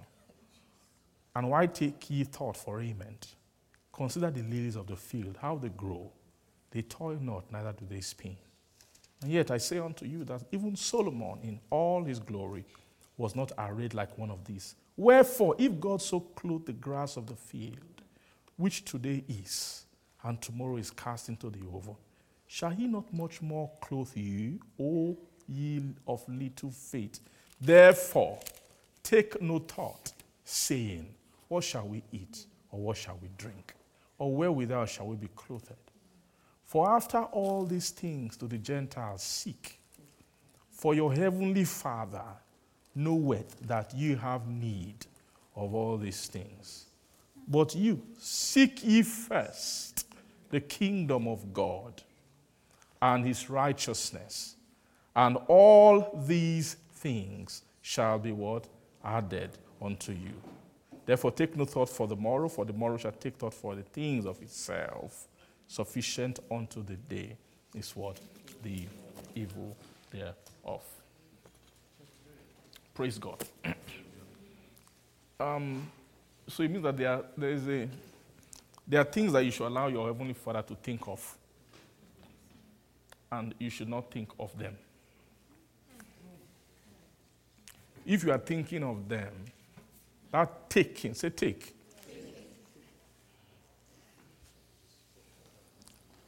You're saying, ah, you mean I shouldn't think about whether I can pay my rent next month? Ah, no, don't think. Just stay where you are. Read, be reading Bible in your room. Your landlord will send you an email. I just got a check on my account. I don't know where it came from. I say, Your Heavenly Father has thought of those things and has brought them. It's not, it's not just, it's not saying don't think. That's not what he's talking about. Something, you can process something in your brain, but not take the thought. Don't take the thought. Don't take it. Let that not, it means let that thing not be your thought. Don't take the thought because there are other thoughts you should take. The other things we say then think upon these things. Things which are pure, things which have good report, which if there be anything praiseworthy, anything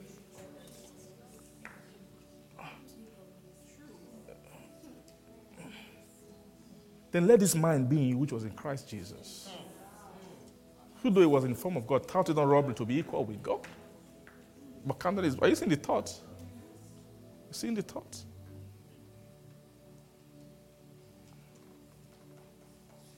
Praise the Lord. Amen. The Lord will help us.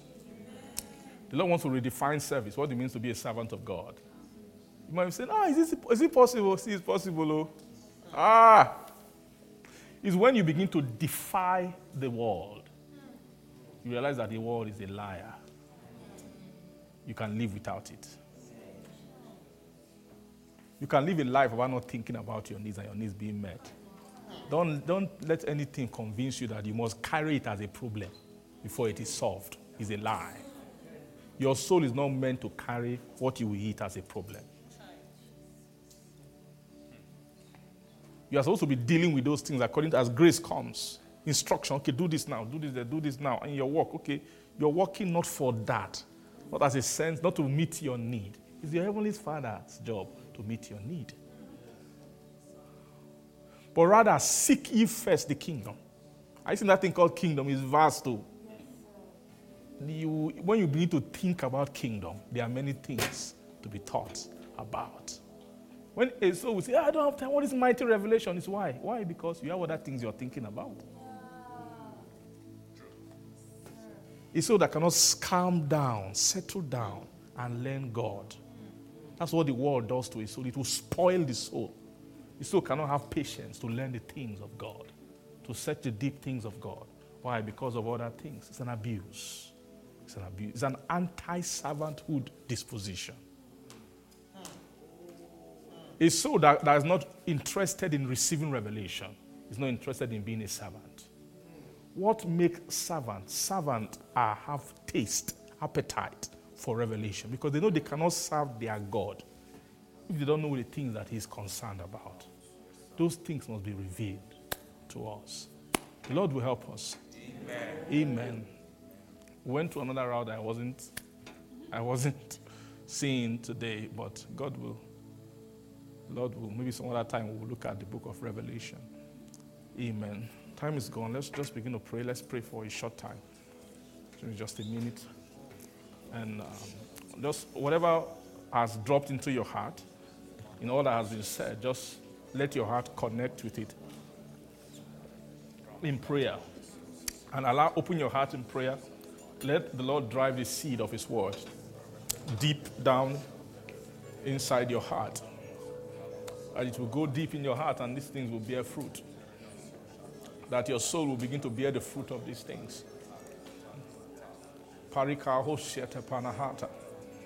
The healing of the, of the eyes, the removal of darkness within, purification of our soul, to begin to disengage the grip of treasures we have laid on the earth, things that have an inordinate tie to our soul, masters of our soul, which the enemy has surrounded us with, things that we, we pay allegiance to things that keep us busy, that make us unable to ascend into the hill of the Lord, to stand in His holy place. Begin to pray that help will come. Help will come to your heart. Help will come to your soul. You will begin to receive grace. Grace, grace, grace, grace, grace.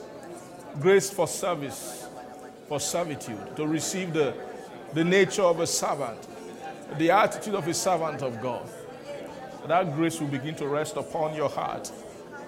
And every unbelief concerning this expectation of God and the ability of Him to bring it to pass in your life, the Lord will begin to deal with every unbelief. As they asked Jesus when He was talking about camel and needle's eye and everything, they asked Him then, So who will be saved? This is too difficult. Who then can be saved? And Jesus Christ said that with man, it might be impossible, but with God, all things are possible. Begin to pray that the Holy Ghost will begin to minister the possibility of these things. It will begin to minister it to your depths, in your the depth of your soul. You will have a quiet assurance, a full assurance that the Lord can bring you even into this glorious, wonderful, and beautiful place. That He can wrought this same thing in you, the same thing which He wrought in His Son Jesus Christ can also be wrought in your own heart. And if he could be a servant, and if they could also call John a servant, and there are many on the earth who have come into that place of service, that you also can be named among them. It can be so to you as well. The Lord can refer to you as one of His, as His servant. Father, we thank you.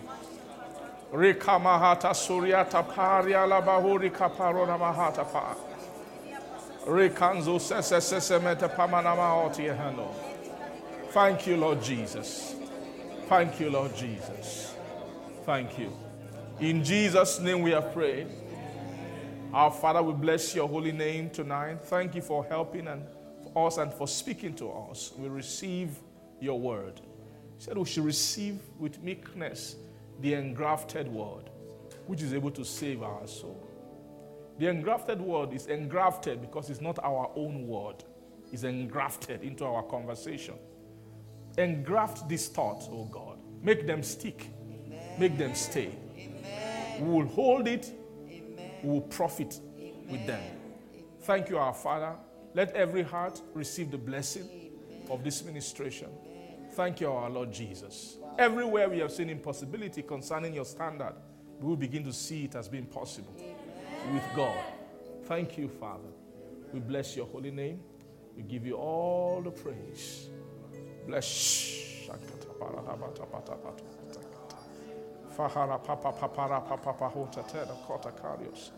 Oh, thank you.